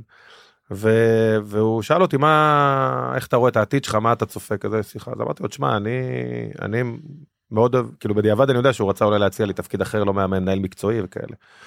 אמרתי לו אני אני מאוד אוהב לאמן זה כאילו לא ידעתי כמה אני אהנה לאמן ועוד צעירים כאילו ממש כאילו וזה והראיתי לו יש לי בפתקים כל ילד בנבחרת איזה תרגילים הוא צריך לעשות אמרתי, כאילו אני ממש גם עכשיו ילדים יש לי בכיתה ה' אתה תראה מה הם צריכים לעשות ילדים בכיתה ה' אני רושם. והוא הסתכל וראיתי שכאילו הוא התלהב מזה מה אתה כאילו אמרתי לו כן אני ממש אוהב את זה הוא אומר לי מעולה אז יופי אז אתה ממשיך לאמן אמרתי לו סבבה לא ידעתי בכלל שזה שזה כאילו יש אופציה לא להמשיך כי גם הנבחרת אה, איתי כאילו היא הלכה והשתפרה באליפות אירופה בדיוק כשסיימתי חזרתי עם שתי מדליות ושני חמישי זה לא היה לפני זאת אומרת היה תהליך מאוד מאוד ברור ומאוד מאוד מוצלח. נבחרת הקדטים שלנו נגיד ניצחה את איטליה בקבוצתי 4-1 איטליה של לומברדו של פרלטי של אספוזיטו שהיום כולם מדליסטים באליפות עולם אצלנו אף אחד מהנבחרת לא נמצא. ואז הוא יום אחרי מתקשר לה, בוא דחוף לפגישה באיגוד. אני בא לאיגוד, ואז הוא אומר לי, תשמע, אה, יש לאורן אה, בעיה לעבוד איתך. אמרתי לו, וואלה, הוא אומר, כן, הוא... אמרתי לו, לי אין בעיה לעבוד איתו. הוא אומר לי, מה, באמת אין לך בעיה לעבוד מתחתיו? אמרתי לו, מה פתאום, אני גם ככה מרגיש שהנבחרת הקדטית, היא- היא, מש- היא אמורה ל... בסוף... אה, לספק לש- שחקנים. בדיוק, לשרת את הנבחרת הבוגרת. כן. היו לי גם כאלה קדטים מעולים שהייתי שולח אותם גם פעם בשבוע לבוגרים, זה זה ברור. אז הוא אמר, אה, יופי, מעולה, כאילו, הוא חשב שתהיה לי בעיה, כי האימונים עברו לווינגייט מהדר יוסף, שתהיה לי בעיה לעבוד תחת אה, אורן. אז אמרתי, לא, אין לי בעיה, אני כאילו... ואז הוא התקשר אליו לידי, ואמר לו, תשמע, אה, אני רוצה שתעשה פגישה, אורן, אני, אתה ו...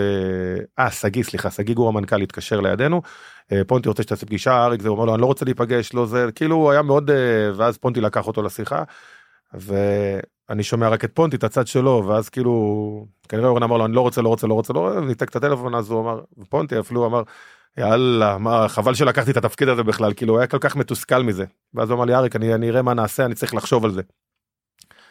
אמרתי לו פונטי אני מבין את הדילמה שלך וגם אמרתי לך את האמת אם אורן היה אומר בוא אני אאמן את הקדטים שאורן היה סבבה אבל אני אומר לך מה בסוף יקרה הוא ישים אה, איזה ילד צעיר שיאמן את הקדטים וחבל הם נפגעים. ואז נכנסתי להרצאה אתה זוכר את זה נכנסתי להרצאה אני יוצא מההרצאה אני רואה מנדב הודעה אתה מפוטר נדב פיטר אותי.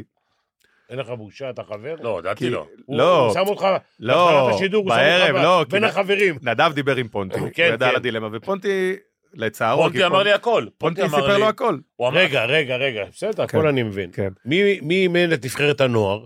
אני. הקדטים זה הנוער בג'ודו כאילו. כן, זהו, כן, יש עד רק... גיל יש- 17 ואז זה ג'וניור ובוגרים זה ביחד. הבנתי. כן. ומי אימן, אה, ג'וניור ובוגרים זה ביחד? כן, כן. מי אימן את הבוגרים? אורן הוא המאמן העל ויש כמה מאמנים אוקיי, מתחת. כן. ומה הבעיה שלו הייתה, תגיד לי הרב, לך תשאל אותו, אבל מה הייתה הבעיה שהוא היה, שתאמן את הקדטים נוער? האמת בדיעבד אני, אני משוכנע שהוא יודע שהוא עשה טעות כי באמת מה הבעיה כאילו מה אכפת לך הרי הקדטים זה לא כזאת יוקרה כן. ו- וזה כזה אפור ולא מצולם ולא ובסך הכל כאילו ג- גם הוא היה מרוצה אפילו חניך שלו זכה אצלי במדל ארד באליפות אירופה תחת הנבחרת שלי והוא אמר אף לי אחד לא שאל אותו למה הוא לא הסכים, "אה, אני מניח ששאלו אה, והוא לא ענה. לא יודע אני לא יודע אני יכול להיות שאני פרסמתי את הידיעה אז בידיעות אחרונות, ביום נו. חמישי, כן. וביום שישי הוא הלך לאולפן שישי הרי אצל בן אה, מיטלמן הוא היה. נכון עשה כתבה הוא עשה כתבה. בהתחלה ו- אה, הוא אמר שהוא לא קשור לא קשור ולא כאלה. עכשיו, אני, יש לי עד היום את ההקלטה של פונטי, כן. שבא ואומר, אורן לא רוצה לעבוד עם אריק מטעמים של אגו, הוא לא רוצה שאריק יהיה לידו. אתה יכול להבין את זה, פיני? אה, אבל אני מתחתיו, אתה יודע, זה כאילו קצת כן, מצחיק. אני יכול להבין קנאת סופרים, אני לא יכול להבין למה אתה לא יכול להעסיק מישהו אפילו יותר טוב ממך, אה, מתחתיך. אגב, אני חייב להגיד לך משהו בעניין הזה, אה, הדוגמה הטובה ביותר, תסתכל על כל העוזרי מאמנים שהיו לי. הם כולם הפכו להיות מאמני נבחרת ישראל, נכון. מאמני NBA, אה, וכל מה שאתה רק רוצה. אבל אני אגיד לך יותר מזה, הדבר ש... שלושה דברים פגעו בי בדבר הזה. אחד, קודם כל, אני יכול להבין תאורטית שאתה אולי אתה מעדיף ש... כי הוא הפך להיות פתאום מאמן העל. בהתחלה זה היה מופרד, אצל הנשים תמיד היה מאמן העל אחראי גם על הקדטים, בגברים זה לא היה, הקדטים היו לבד. ואז כאילו אורן קיבל אחרי המדל הטייטל של מאמן העל שאחראי גם על הקדטים. ואני יכול להבין את זה שהוא היה רוצה שיהיה מאמן קדטים שהוא מה שנקרא מהמיליה שלו, שיותר נוח לו איתו. יש בזה היגיון. כאילו אריק אני מרגיש שהוא אה, אבל אישיות אתה נפרדת. אריק, אבל אתה לא אריק. משנה, אני שם שנייה בצד, אני יכול להבין את ההיגיון. אני מעדיף שלעבוד עם אנשים שאני, שאני בחרתי, שאני מרגיש בנוח איתם. אבל אז אתה בא, אני ואורן היינו חברים, כאילו. תקשיב, אריק, אני, אני כאילו מעדיף לעבוד עם זה, אני מאוד מכבד אותך. קודם לא כל, דיבר איתך לא מאז. דיבר איתי מילה. מאז, לא לא, גם דיבר? לפני. לא, אז היה התכתבויות, היה לנו, לא משנה, היה כמה התכתבויות. מה, זה מה שמעניין, כן, מה אתה, לא. לא- לא משנה. אתה יודע, עברו כבר שנים, אני כאילו לא, לא זוכר מי- במדויק מי- את הכל. מי- מי אבל- אימן- אבל אני מי אומר- אימן מאז את הקדטים ואת הנוער? אז, אז זה איך ש... איך ש... אגב, העוזר, זה שאימן איתי את נבחרת הנוער, קוראים לו גל יקותיאל, שסיים חמישי באולימפיאדה, רופא כירורג, כן? אוקיי. הוא, תוך כדי שהוא למד רפואה, הוא אימן את הקדטים, שלישי, באור... כאילו, פיגורה רצינית. אחרינו אה, התחיל לאמן את הנבחרת יואב שמש, עכשיו שאני מת עליו, הוא בחור חמוד, הוא היה בן 26, בדיוק פרש, חניך של אורן. עכשיו אתה מבין שכאילו מאריק וגל אתה מביא את יואב שגם כספורטאי לא היה לו רזומה מטורף אבל, אבל גם עוד לא הספיק לאמן. עכשיו, הוא, היום הוא מאמן מצוין, והוא אחלה גבר, באמת, לא קשור, אבל, אבל, אבל היית שם את גיל עופר נגיד. אחרי זה, אגב, שהם הבינו שהם עשו טעות, גיל עופר, הצניחו אותו מלמעלה, כאילו לפקח על יואב, כאילו כדי ש... ש כי הקדטים התבאסו ש... זאת אומרת, על פניו הג'ודו נפגע. זאת אומרת, באותה תקופה אני מדבר. כי ברגע שאתה שם מאמן, פיני, זה כמו שיש לך היום, סתם גיא גודס, מתחתיך, ומישהו שם עכשיו את, אה, לא יודע, מישהו מ...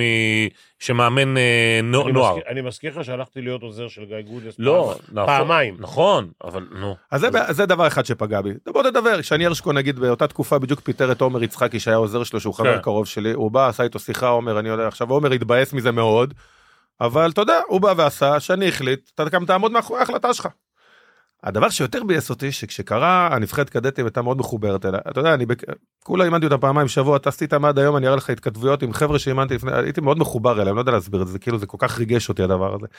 אז הם רצו לעשות בלאגן אמרתי אתם לא עושים שום בלאגן מי שיאמן אתכם אתם תתאמנו אצלו אתם לא מתעסקים בזה. ופתאום אני מקבל ריקושטים מכל מיני ספורטאים ש... שמתחילים לכתוב פוסטים אה, בעד המהלך של אורן אורן צודק. אתה אומר ספורטאים בוגרים. ספורטאים בוגרים. עכשיו חלק מהם כותבים לי מהצד "אה, אני, אנחנו מצטערים אה, היינו חייבים לכתוב את זה. כאילו הוא פתאום התחיל להפעיל אנשים אה, לכתוב בעד המהלך הזה זה שביאס אותי כאילו לא מכובד. לא מכובד מה זה בכלל. לא מכובד? זה בושה וחרפה, פיני. אני מדבר- תראה, זה זה אנשים... לא מכובד, זה בושה בח- וזה בושה וחרפה בל- בלשון יפה. נכון. לא, אני אגיד לך משהו. אריק היה מודל של כל הספורטאים האלו. ופתאום הוא פותח פייסבוק, שכולם מצדיקים את אורן. ואז מתברר מאחורי הקלעים. אגב, זה בכלל, זה זה בכלל לא, זה, תקשיב. עכשיו אתה יודע איך אתה יודע ספורטאי- שהכל קרה באמת כאילו. ספורטאי ברמתו, ברמתו, חייב, חייב, אם הוא רוצה כמובן, אם הוא הולך לכיוון הזה, חייב להיות ברמה הגבוהה ביותר של האימון, אלא אם כן, אין לו מושג, והוא גם לא מסוגל ללמוד. אה. זאת אומרת, אם הוא רוצה לאמן ויכול ל- ללמוד ויכול להיות מאמן טוב, מה שהוא כנראה עושה עכשיו, תכף הוא יספר לך הוא שהוא חייב עושה. להיות שם. אבל אתה יודע היה עוד, היה עוד כמה דברים. לא, אבל אבל לא, אני רק בהתחלה- רוצה להסביר לפיני, אני חושב כן. שפיני אולי לא הבין, הוא- הוא- הוא הוא- אורן ביקש מהספורטאים הבכירים שלו, אני הבנתי. שיכתבו פוסטים נגדו. שיכתבו פוסטים, זה... לא, יכול- הם אוקיי. לא רשמו נגדי כי זה, הם רשמו בעד... כאילו בעד ההחלטה, אורן. כן, וגם גם לא רק ספורטאים מהג'ודו. בדיעבד, אני יודע, פשוט הריקושטים באו אליי, אתה לא מאמין, הוא התקשר, וגם כולל בכירים בוועד האולימפי שאמרו לי, אתה לא מאמין, הוא התקשר שאני אכתוב בעדו פוסט. שאתה לא תאמין את השם, שאתה- שתשמע- אחרי השידור אני אגיד לך. עכשיו, אורן אמר, אני לא קשור להחלטה, מה, אני, מפת... אני ממנה את אריק? הוועדה המקצועית החליטה. עכשיו, הוועדה המקצועית באיגוד הג'ודו מי הייתה? אז רמז, המאמן שגידל אותי, אה, ערן צחי רחמני, ש... שאני אימנתי את הבן שלו, שהוא כאילו היה הכי נגד הזה, וצחי נחום שמת עדה, כאילו שלושתם אמרו, מה פתאום, לא אנחנו. עכשיו, איך אתה יודע שהכל הכל היה אמיתי? פונטי לא דיבר. שהיה את הכתבה עם בן, פונטי לא הגיב. עכשיו, אם פונטי היה אומר, אני החלטתי שאני מפטר את אריק, עכשיו בכתבות הוא כן אומר את זה, אבל אז הוא אמר, אני החלטתי, אף אחד לא אומר כלום, מה אורן קשור? פונטי החליט. עכשיו פונטי כעס על אורן בזה, כי הוא כאילו הוא כופף אותו, לעשות- פונטי רצה שאני אהיה במערכת, אחרי זה הוא אמר לי, רציתי שתהיה מנהל מקצועי, למה שאני לא אהיה במערכת? פונטי אהב אותי, אתה יודע, אני אפילו התאמנתי אצלו, אני נכס עבור האיגוד, כאילו, כאילו, למה שהוא לא ירצה אותי פונטי, אין לי שום...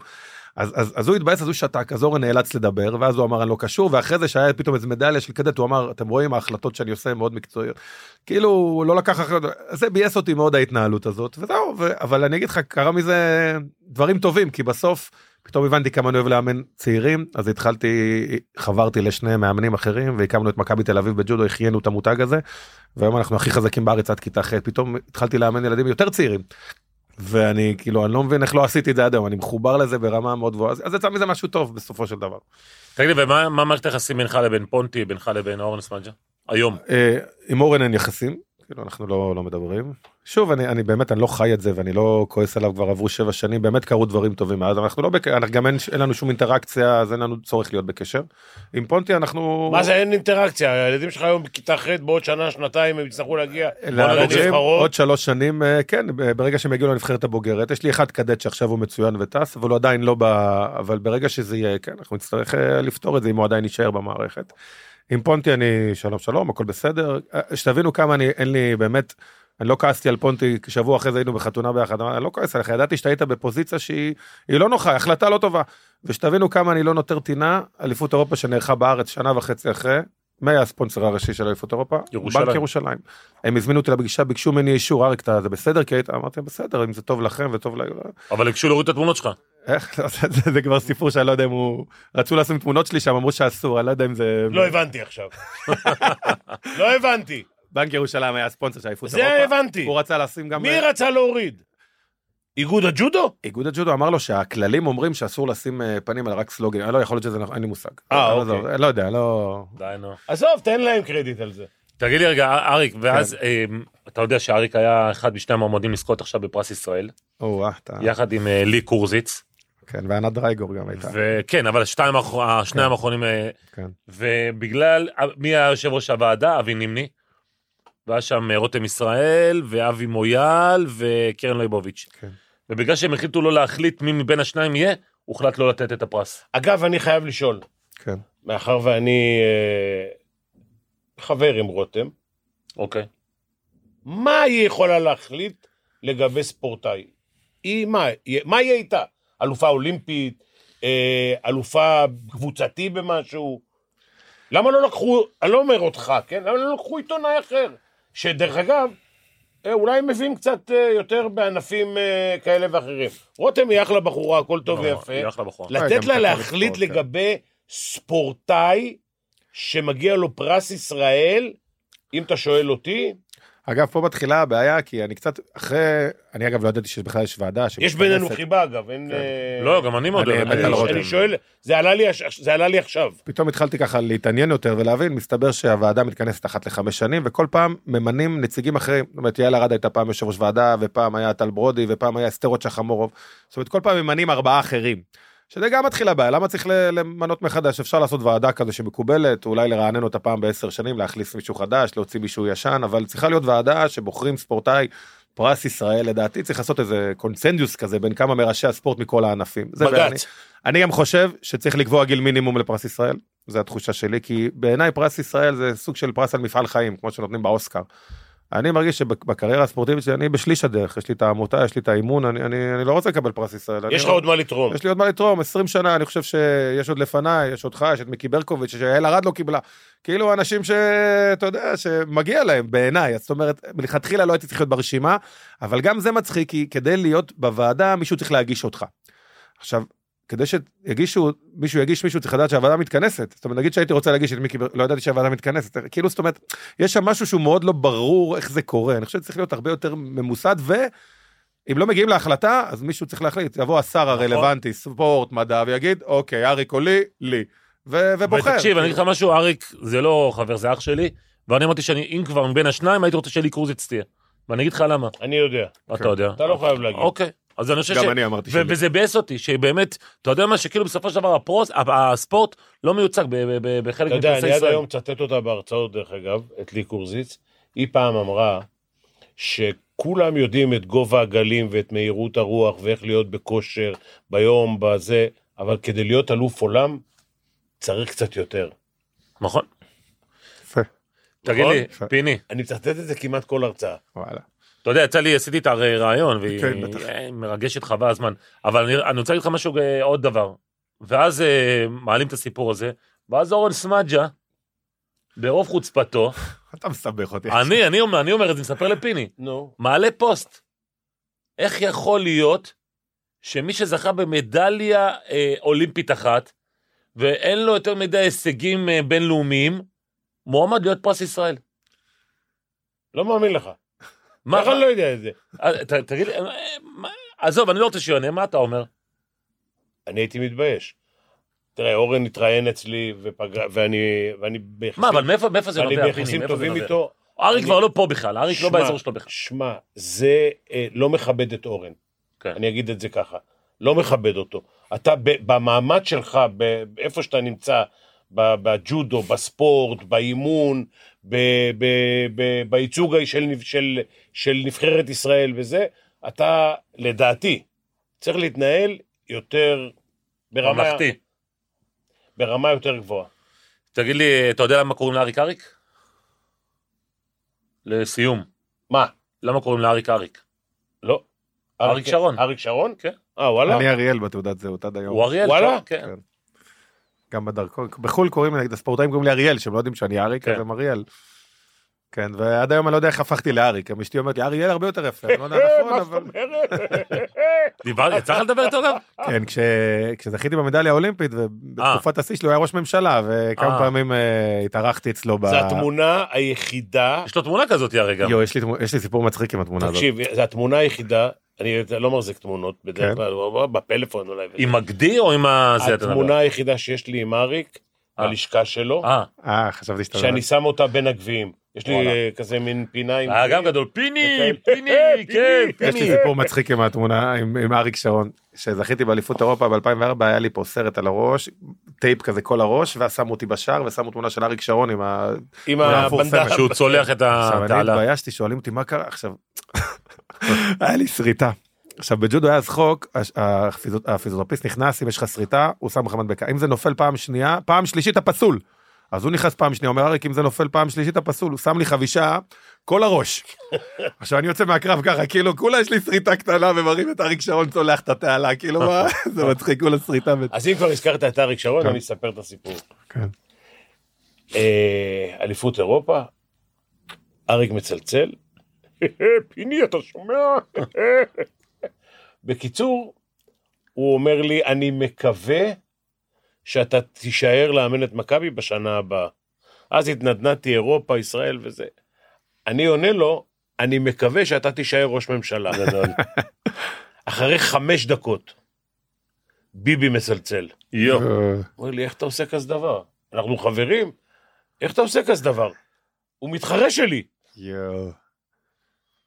אתה לא מכיר את הסיפור הזה, לא, אה? זה לא זה הכרתי. משפט זה לא שם. הכרתי. אנשים יודעים- לוקחים יותר מדי פוליטיקה יש אישי. בהכל. כן, אבל גם זה, אתה יודע, גם אם ביבי היה אומר לך את זה, היית אומר לו גם, זה משפט יפה שאומרים, כן, לא אבל- צריך להתרגש תקשיב, מכל דבר. במ- הם במעמדים- מתרגשים. במעמדים שהיינו, זה מעמדים מרגשים. כן. אני אגיד ככה, לא תמיד אתה שולט במה שאתה בדיוק. אומר, ואתה אומר גם... אתה גם יודע. בתור אחד שמופיע הרבה בטלוויזיה, לפעמים פר- אני מפרשן תחרויות הג'ודו, לפעמים אני אומר משפט כזה, אתה יודע, לא... כן. ורושמים לי הודעות, איך אתה אומר עכשיו? אני אומר, כאילו, בואנה, ב-12 וחצי בצהריים, ביום שני, כן. אמרתי משפט בערוץ הספורט, תחרות ג'ודו בגרנסה, מי שמע את זה, וזה חשוב להם שאני, זה כאילו מטריף אותי. כן, זה... חריך, יש דברים אה, ש- שגדולים עלינו, כן. מה? כן. יש להם גם אה, טישרטים? הנה, איך לא ידעתי? יביא לך איתמר. כן. גדול. אה, אריק, אוהבים כן, אותך. תודה, תודה רבה גם לך שהתארחת. היה היה אחלה, באמת היה אחלה. כן. ברור. היה מעניין, ושיהיה רק אה, בשורות טובות. בשורות טובות, תמשיך להיות בדיוק, מאמן ג'ודו טוב. ובהצלחה הכל בכל בסדר. מה שאתה עושה. על אפם תודה רבה. וחמתם. תודה רבה. ארז טל משוחח עם יושב ראש אלקטרה נדל"ן גיל רושינק על השקעות אלטרנטיביות וקבלת החלטות. תגיד, כל אחד יכול? יש סף כניסה?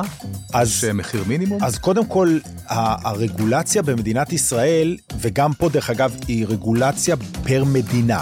מדינת ישראל קבעה, הרשות לניירות ערך קבעה, שאם אני צ- מציע לך השקעה, שהיא נייר ערך או משהו דומה לו, נגיד אם אתה עכשיו מח- נכנס לקרן של אלקטרה, אתה מקבל סוג של נייר ערך בקרן, בש, באותה שותפות. ולכן הצעה לציבור לא יכולה להיעשות לכל אחד, היא יכולה להיעשות רק למי שמוגדר על פי חוק משקיע כשיר, אלקטרה נדל"ן, הפודקאסט. פרק ראשון.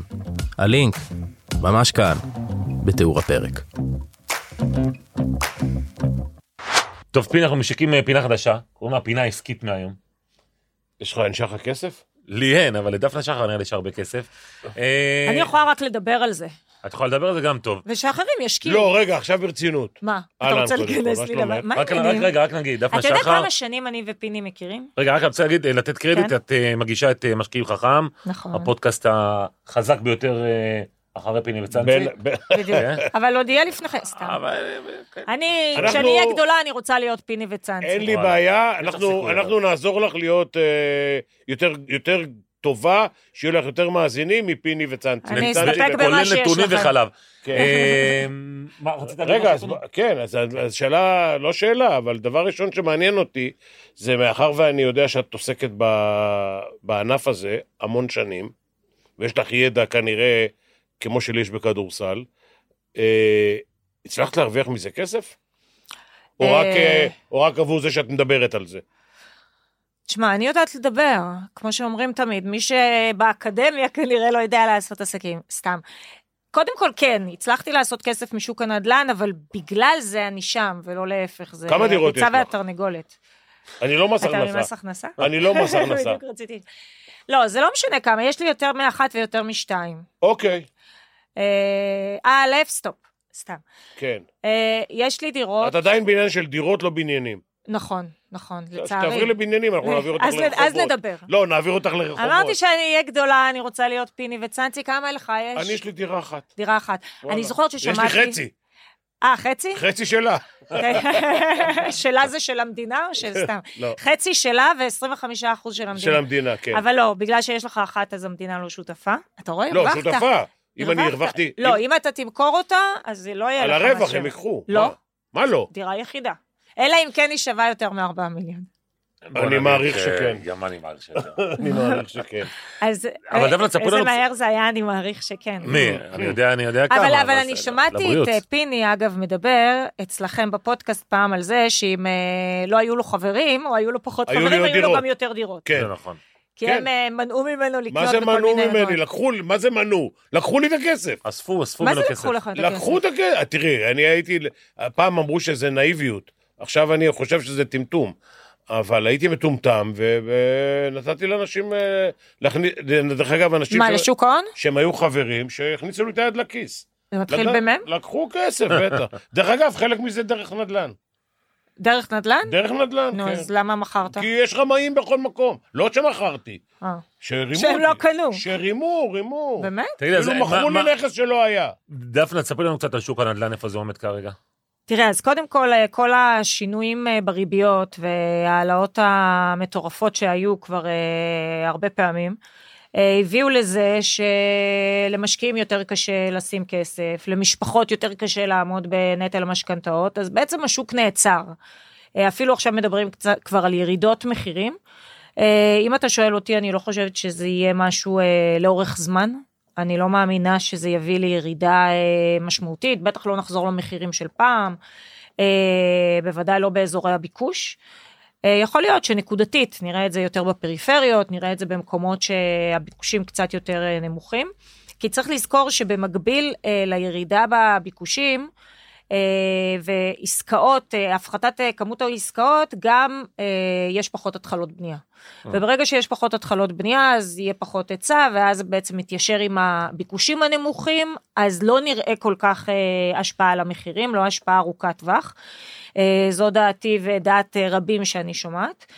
אה, צריך לזכור שבסופו של דבר במדינת ישראל השטח הוא מאוד מאוד מוגבל, אנחנו מדינה קטנה, בטח באזורי הביקוש, אה, אפשר לבנות לגובה, אין הרבה קרקעות אה, לבנות, אה, עוד, עוד לבנות, יש ב- בפריפריות יותר הרחוקות, אם אה, ניישב את הגליל, את הנגב, הנגב. אה, מקומות שהם באמת... אה, מקומות שיש, אפשר ליישב אותם, תגידי, אבל זה אחד פחות אנשים הדברים. רוצים להגיע לשם. זה אחד הדברים שמעניינים אותי, מאחר ובונים לא לגובה, הרי עד לפני 30 שנה לא היה כזה דבר. נכון. לא היו בנייה, לא הייתה היה בנייה. שיכונים, אתה זוכר, היה השיכונים של שיכונים, פעם, כן, וזה של לא ארבע נחשב. קומות מי כזה. שהיה לו חמש קומות והיה צריך מעלית, זה כבר היה... כל השכונה הייתה באה למעלית. כן. למעלית, כן. להשתמש כמו במעלית. המעלית בנהר הירדן. אבל בטבריה. זה אחד הדברים שמעניינים, שאנשים הולכים וקונים דירות ביחד עם 180 דיירים, שותפים של 180.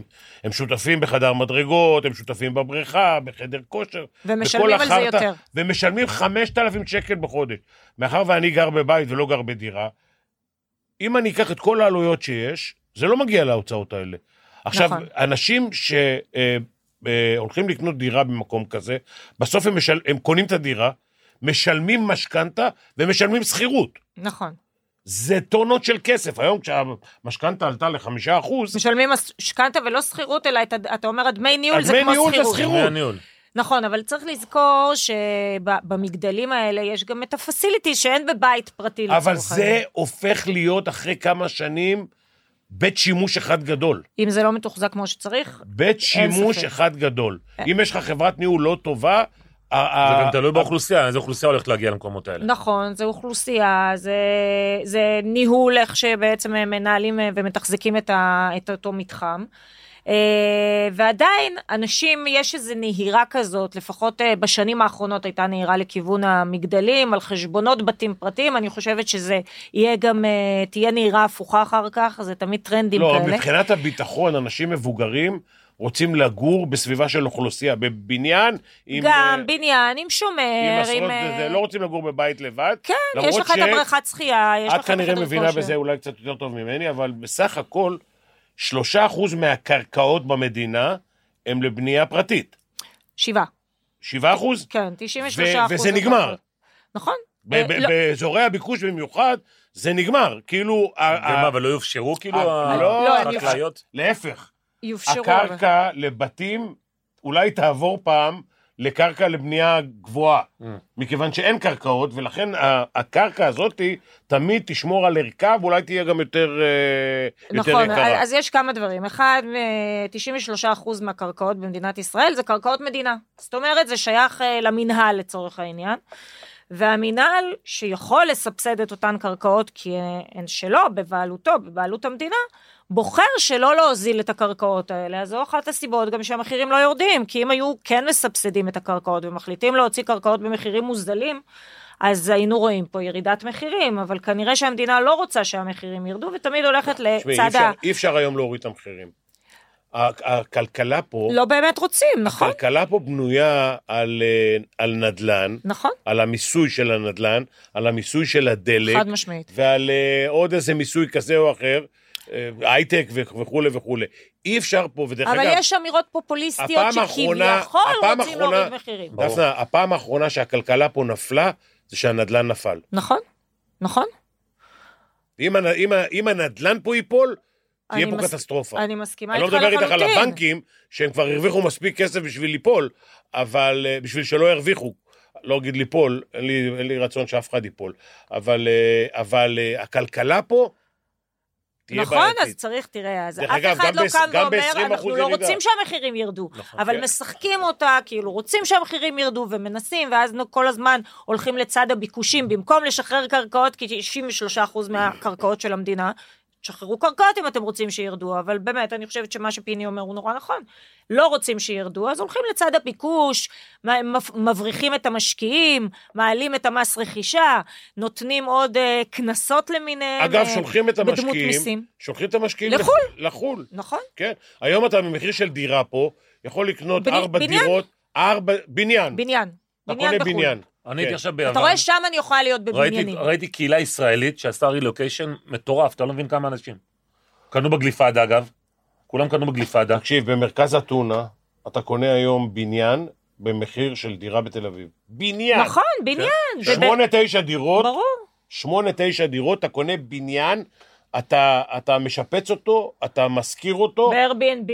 ואתה, ו- ואתה עושה ואתה עושה חבילות, תשואה מטורפת. חבילות, לא חבילות, אבל אתה עושה עשרה אחוז תשואה על הכסף. חד משמעית. בין חד משמעית, שמונה ויש, לעשרה אחוז. נכון, אז למה ויש עושים את זה? מקומות גם שאתה עושה 12 אחוזים, ואתה עושה תשואות ממש ממש יפות משכר דירה. במד- ב- במדינת ישראל, שכר- תשואה משכר דירה, נעה בין 2.5 ל-3.5 אגב, פה בארץ אתה מרוויח יותר מה... מה מה- שהיה עד עכשיו. מההשבחה, מהתשואה, מההשבחה נכון. של הנכס, יותר מאשר על השכירות. כי השכירות, אם אתה מרוויח שלושה אחוז, היום אתה מפסיד כסף. נכון? את כי אתה השלושה מקבל אחוז- בבנק 5 אחוז. השלושה, כן, השלושה אחוז, אתה מקבל בבנק ארבע וחצי, ואתה משלם משכנתה חמשת אלפים, ו- חמישה אחוז. ואתה שוכח של השלושה אחוז, אתה עוד יש לך הוצאות של תחזוקה. כן. פתאום צריך אינסטלטור, פתאום צריך אה, משהו יתקלקל. פ... אז, אז זה עוד פחות משלושה אחוז, ובבנק אתה יכול לקבל על הכסף חמישה אחוז בלי דייר על הראש שאוכל לך את הראש, אז הרבה יותר משתלם. אבל התשואה, וזאת טעות של הרבה אנשים, היא לא התשואה באמת משכר דירה בא- בארץ, אלא התשואה המצטברת, שזה שכר דירה פלוס התשואה כן, אבל מההשבחה. בואי בוא, בואי אני אגיד לך שני דברים. אני אגיד לך, ש- אה, אחד, נניח יוון וקפריסין. קפריסין זה פה, זה יותר קרוב נכון. מאילת. ויוון זה שעתיים אה, טיסה. עכשיו, אחרי המצב, שה- אחרי המצב הכלכלי שהיה ביוון לפני איקס שנים, לא נגיד יותר מדי, אבל שמונה בטח וזה, היום המחירים... יש גם פטורים ממס, היום, ממיסוי. היום, לא רק פטורים, היום המח, המחירים הם עדיין, נכון, למרות שהם כבר עלו באיזה 50 אחוז, עדיין הם עדיין הם נמוכים. יוון אה, ואתה זולה לגמרי. מקבל, אתה מקבל היום במצב פה, דרך אגב, אתה מקבל היום, יש אזורים ביוון שאתה מקבל גולדן ויזה, אתה מקבל ויזה לחמש שנים עם, עם הערכה. יש לך איפה להיות. מעודדים אותך להשקיע, כן. וזה בהמון מדינות באים ואומרים, משקיע שיביא כסף, איקס מעל 100 אלף דולר, מעל 100 אלף יורו, 250. יק- יק- 250, יקבל אה, יקבל הטבות. מה זה הטבות 250? במדינה. זה 750 אלף לא זה שקל. כלום. ברור. אה, עכשיו, מצד כבר מיליון. שני, אצלנו, מבריחים את המשקיעים, לא נותנים לכסף זר להיכנס, לא נותנים, את הכסף הישראלי נותנים להוציא החוצה, למה אומרים בואו תשלמו יותר קנסות, על מה? על זה שרוצים להשקיע בארץ נותנים קנסות? מעלים אה, מיסים? זה, אני חושבת שזו המדינה היחידה בעולם שלא רוצה את הכסף. עזבי את זה, גם קובעים את החוקים תוך כדי, תוך כדי המשחק, לא לפני המשחק. נכון. כי אנשים שקנו דירה, במקום להשקיע בקרן פנסיה, אמרו, אני אקנה דירה, יש לי ארבע קירות בכיכר המדינה, לא נכון. משנה איפה, זה הפנסיה שלי. בדיוק. אני, אם אני אצטרך, אני אמכור את זה. עכשיו, באים לאנשים האלה, אומרים, רגע, רגע, רגע, אתה, היה לך חמישה מיליון לפני עשרים שנה, בוא תשלם." ששילמת עליהם מיסים שילמת- והכל, מה זה שילמת מיסים? הכל, מס הכנסה. שילמת מס הכנסה על המשכורת, שילמת מס ערך מוסף, שילמת על בדיוק. מס ערך מוסף על הקנייה של הדירה, זה כי הכסף הקבלן שילם. הפנוי שלך אחרי הכל, כן. שבחרת לא אומרים לנסוע לך, בוא, תשלם עוד לחו"ל, 25%. לא לבזבז, כן, קנית, כמו שפיני אומר, לפנסיה, מה עכשיו בוא נקנוס אותך קצת. טוב, דווקא אנחנו שוקלים אה, לקחת אותך אה, באופן קבוע. מה אתה אומר? מעניין לך, אה? מאוד מעניין. פינה סוף סוף חדשה. אתה יודע מה לעשות עם אה. הכסף שלך. אני... חכה, לשם עוד לא הגענו. עוד לא הגענו. אגב, אבל- בפודקאסט, שהוא השקעות נדל"ן, אז אה, בדיוק זה מה שאנחנו עושים, מדברים על איפה כדאי להשקיע, כי המון אנשים באמת אה, פונים אליי ברחוב ואומרים, אז מה לעשות עם הכסף? יש לי 300 אלף שקל, יש לי 500, מה, מה אפשר לעשות איתם? והיופי בנדל"ן, להבדיל משוק ההון, שבאמת אתה יכול עם משכנתה, שאומנם היום היא כבר יקרה, אבל נכון. הרבה שנים היא הייתה אה, כסף זול תראי, מאוד, במקום, אני אעשה את זה קצר. אתה במקום- מכפיל את הכסף. במקום שאנשים יוציאו כסף החוצה, שיקנו דירה בחוץ. יהיה להם גם כסף וגם נכס. נכון? ו- ו- והיום יש מקומות, ב- ב- יש מקומות, לא מעט מקומות, ש- ויש גם הרבה אנשים, שמת- ישראלים דרך אגב, שמטפלים בדברים האלה, וצריך ללכת לחברות, חברות, שמטפלות בזה בהגינות, כי יש גם גנבים בכל, בכל דבר. חד משמעית, צריך אז- לבדוק עם כן. אה, מי עושים עסקים. אז יש היום, אתה יכול לקנות דירה, שתיים ב- בחו"ל, כל חודש ייכנס לך כמה לירות לזה, לבנק, אתה אפילו לא יודע מזה. ו... נכון, ובכל זאת אני אשאר כחול לבן. אה, אפשר גם לקנות בארץ, ולא חייבים לקנות דירה שגרים בה, אפשר לקנות אה, דירה ולשכור דירה במקום אחר. אה, זה לא מילה גסה. אגב, זה שנים עשיתי. ויש מקומות שאפשר לעשות את זה עדיף, עדיין. עדיף לקנות שתיים, שלוש דירות, היום כבר לא, אבל פעם היה שתיים, שלוש דירות שאתה מקבל עליהן אלף שקל שכירות, ולשכור בשלושת אלפים בגודל שלך.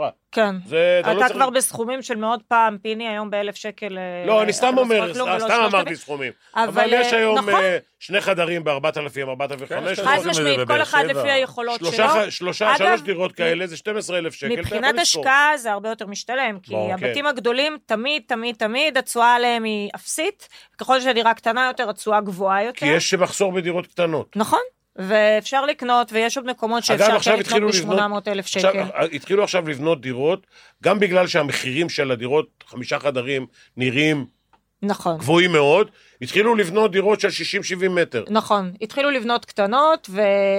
ואני חושבת ששוב, צריך לזכור, למשל, נכון שבחו"ל התשואה הרבה יותר גבוהה משכר דירה, אבל אם אין לך מי שינהל את זה, אה, זה בשלט רחוק וזה מאוד מאוד קשה, וזה לפעמים גם הרבה יותר אין קל כזה ליפול דבר שם. היום, יש לך חברות ניהול בחו"ל, כן, בטונות, תשמע, גם אבל ישראלים. זה, זה, זה יותר קשה, אה, ובא, ואתה גם לא מקבל משכנתה, פה אתה מקבל משכנתה. מקבלים ומי כבר שזה- משכנתה. על הדירה השנייה אתה מקבל משכנתה, כן, כן. על השנייה, אבל על הראשונה פה אתה יכול לקבל 75 אחוז, שם אתה לא מקבל. אתה לא מקבל פה 75 אחוז, אתה מקבל. מקבלים פה... מקבלים פה 75 שוב, אחוז. לפי היכולת החזר. דירה ראשונה, נכון. יכולת החזר, דירה צעירים, כל השאר מקבלים 50. הורידו- 50 על דירה, על דירת השקעה. הורידו דירה ל-50 שנייה. בגלל שהם חוש- חששו מהמצב הזה של היום. כי לא, ברגע הורידו ש- ל-50 כדי להבריח משקיעים. זה גם חלק אני לא מהעניין. בטוח, יש הרבה מאוד, פחדו מאוד, אם הדירה יורדת ב-20-25 אחוז, אז כבר הבנק מצלצל אליך, אומר לך, בוא, בוא, בוא, מה קורה עם הכ- עם ההחזרים שלך, עם הכסף שלך, כן, עם אתה ה- יודע, זה משבר עם הביטחונות. נכון. הסאב-פריים. הם כל כך, כל כך אה, מבוטחים פה, שזה לא יכול לקרות ב- אצלנו במדינה, לא יהיה משבר סאב-פריים. ב-75 אחוז, בירידה של 20 אחוז, זה לא כך... אה, זה. תראי, העלייה של ה-18-19 אחוז שהייתה, כבר ירדה. היא כבר הפכה להיות 12. כן. וזה עד סוף השנה גם ירד. זה, זה אולי עוד זה ירד, יעלה אבל חזרה ב- כשלא תהיה בלונג בנייה. טיים זה יעלה. זה, אני יכול להעביר אה, עם דפנה כמה שעות טובות. אבל של- אה, של- אגב, דיברתי על המשקיעים חכם, על הפודקאסט, אז שם אנחנו כל פעם לוקחים אזור אחר במדינה, עיר אחרת, ובודקים אותה מבחינת מתי מגיעים אה, לנס ציונה? פוטנציאל אה, השקעה. נס ציונה, ציונה אחלה אתה מקום, יכול הייתי שם להזמין? אתמול. אוקיי. אה, היית אתמול? נו, למה מה? לא התקשרת? אז מוזמן לנו למה לא נס התקשרתי? מה, ציונה. אני צריך לאכול אצלך? לבוא, לשתות? אה, נכון. לאכול, לישון, הייתי, היה לי חדר משחק- פנוי. ל- משחק למה אתה ילדים. לא אומר אה, מראש, פיני? משחק ילדים, נכון. מה מה יכין לי זה, עם כוס מים הוא לא נותן. איזה שטויות. לא- מוזמנים, גם דפנה, גם אתה, תמיד. טוב. דפנה, אתם מאזון הסיונה, אה, תבואו. דפנה, ביי. אני, אני, אה, מאחר ואני שומע לפעמים את הפודקאסט שלך, לפעמים אז- אה, זה לפ- לפ- בושה. בדיוק, לפעמים לפעמים. שומע אני תמיד. אעשה. שומע אה, תמיד. צנצי את שלך שומע כל אני ה- לא שומע. אני שומע תמיד את הוא הפודקאסט. שומע שלך תמיד, לא צאצי, שומע. איזה האחרון שעלה? אתה זוכר את העיר שעלתה? עפולה. אה, תקשיבי, נתניה, מה אם אני ש- לא טועה, נכון? מה יפה, שחשוב- הוא את רואה? טוב. נתניה, נשמה, בבקשה. נשמה, תזמיני ניידת, כן. יש הרוגים. תקשיבי, נתניה אחלה עיר. יש אחלה לכם- עיר. אחלה עיר. אחלה, אה, אני ליד לא רוצה על להגיד האזור לך- של הים. אני לא רוצה להגיד לך למה היא שמעתי הכל, אחלה מה את עיר. חושבת? יפה. דפנה, אני לא רוצה להגיד לך למה היא אני אחלה שומע צאצי בגלל- משקיע, שתדע לך, הוא מקשיב ומשקיע. נכון, נכון. יש לו תקשיבי, עיר לא, בכל... לא, אה, זה הדבר הכי יש לו דירה חשוב, בכל עיר וזה מה שעשית. שרציתי להגיד, במונופול שהדבר אולי. הכי חשוב בפודקאסט שלך, שמי שמקשיב לו יכול לעשות כמה לירות. נכון, זה מה שחשוב. חד משמעית. ויכול- וזה, וזה הזמן, דרך אגב, שהמחירים מתחילים לרדת. זה בדיוק הזמן, לכן כי הזמנו עכשיו, ה- עד לפני חצי שנה, השוק היה של... אה, אה, קונים אה, בלבד. קונים בלבד. כולם קנו, ולא היה בכלל על מה להתמקח. מ- דירה שפורסמה, נמכרה ביותר ממה שהיא פורסמה. היה ממש ממש מריבות, מלחמות וואלה, על כן. אה, דירות, אני מכירה את זה ממש, אני יודעת על אה, דברים כאלה. עכשיו זה שוק שאפשר להתמקח, זה שוק של מוכרים. אפשר עכשיו להוריד מחירים, אפשר עכשיו אה, להתמקח, וזה הזמן להזדמנויות. ואם זה לא בכסף, זה במטבחים, בריהוט, בריצוף. זה וכל בדירות הדברים. החדשות, נכון. כן. ומוצרי חשמל. וגם יש אגב- כאלה אגב, אני שעוצרים את רואה היום הריבית. הודעה, אני רואה, אתה יודע, זה עובר למודעות וזה. אה, דירה במציאה, שש- שישה מיליון שקל. דירת 60 מטר מציעה כן. שישה מיליון. כן, מתי אוקיי. מורמה? אה, אני מציע לקנות מחסנים. לא. אשכרה, מ- מחסנים שבסוף אולי אה, כן, יאשרו אותם כדירות. כן. אה, כן, מחסנים, יכול להיות. טוב, מחסנים. מה. אז דפנה, אז את אה, מעכשיו קבוע איתנו, החלטנו, יאללה, קיבלת אה, שדרוג לקריירה. תודה. ו- הנה, אני כבר, אתם רואים, אני כבר עם הרייטינג שלכם. נכון, בשנייה הגעתי, ת- תחילת שידור אה, ייחלתי לזה, הנה סוף שידור הגעת הגעתי. לזה. בסדר, אנחנו ניפגש בפרקים היה לי נורא הבאים. כיף איתכם. גם גם לנו, לנו איתך, תודה רבה. מאוד. ביי, תודה רבה שהזמנתם.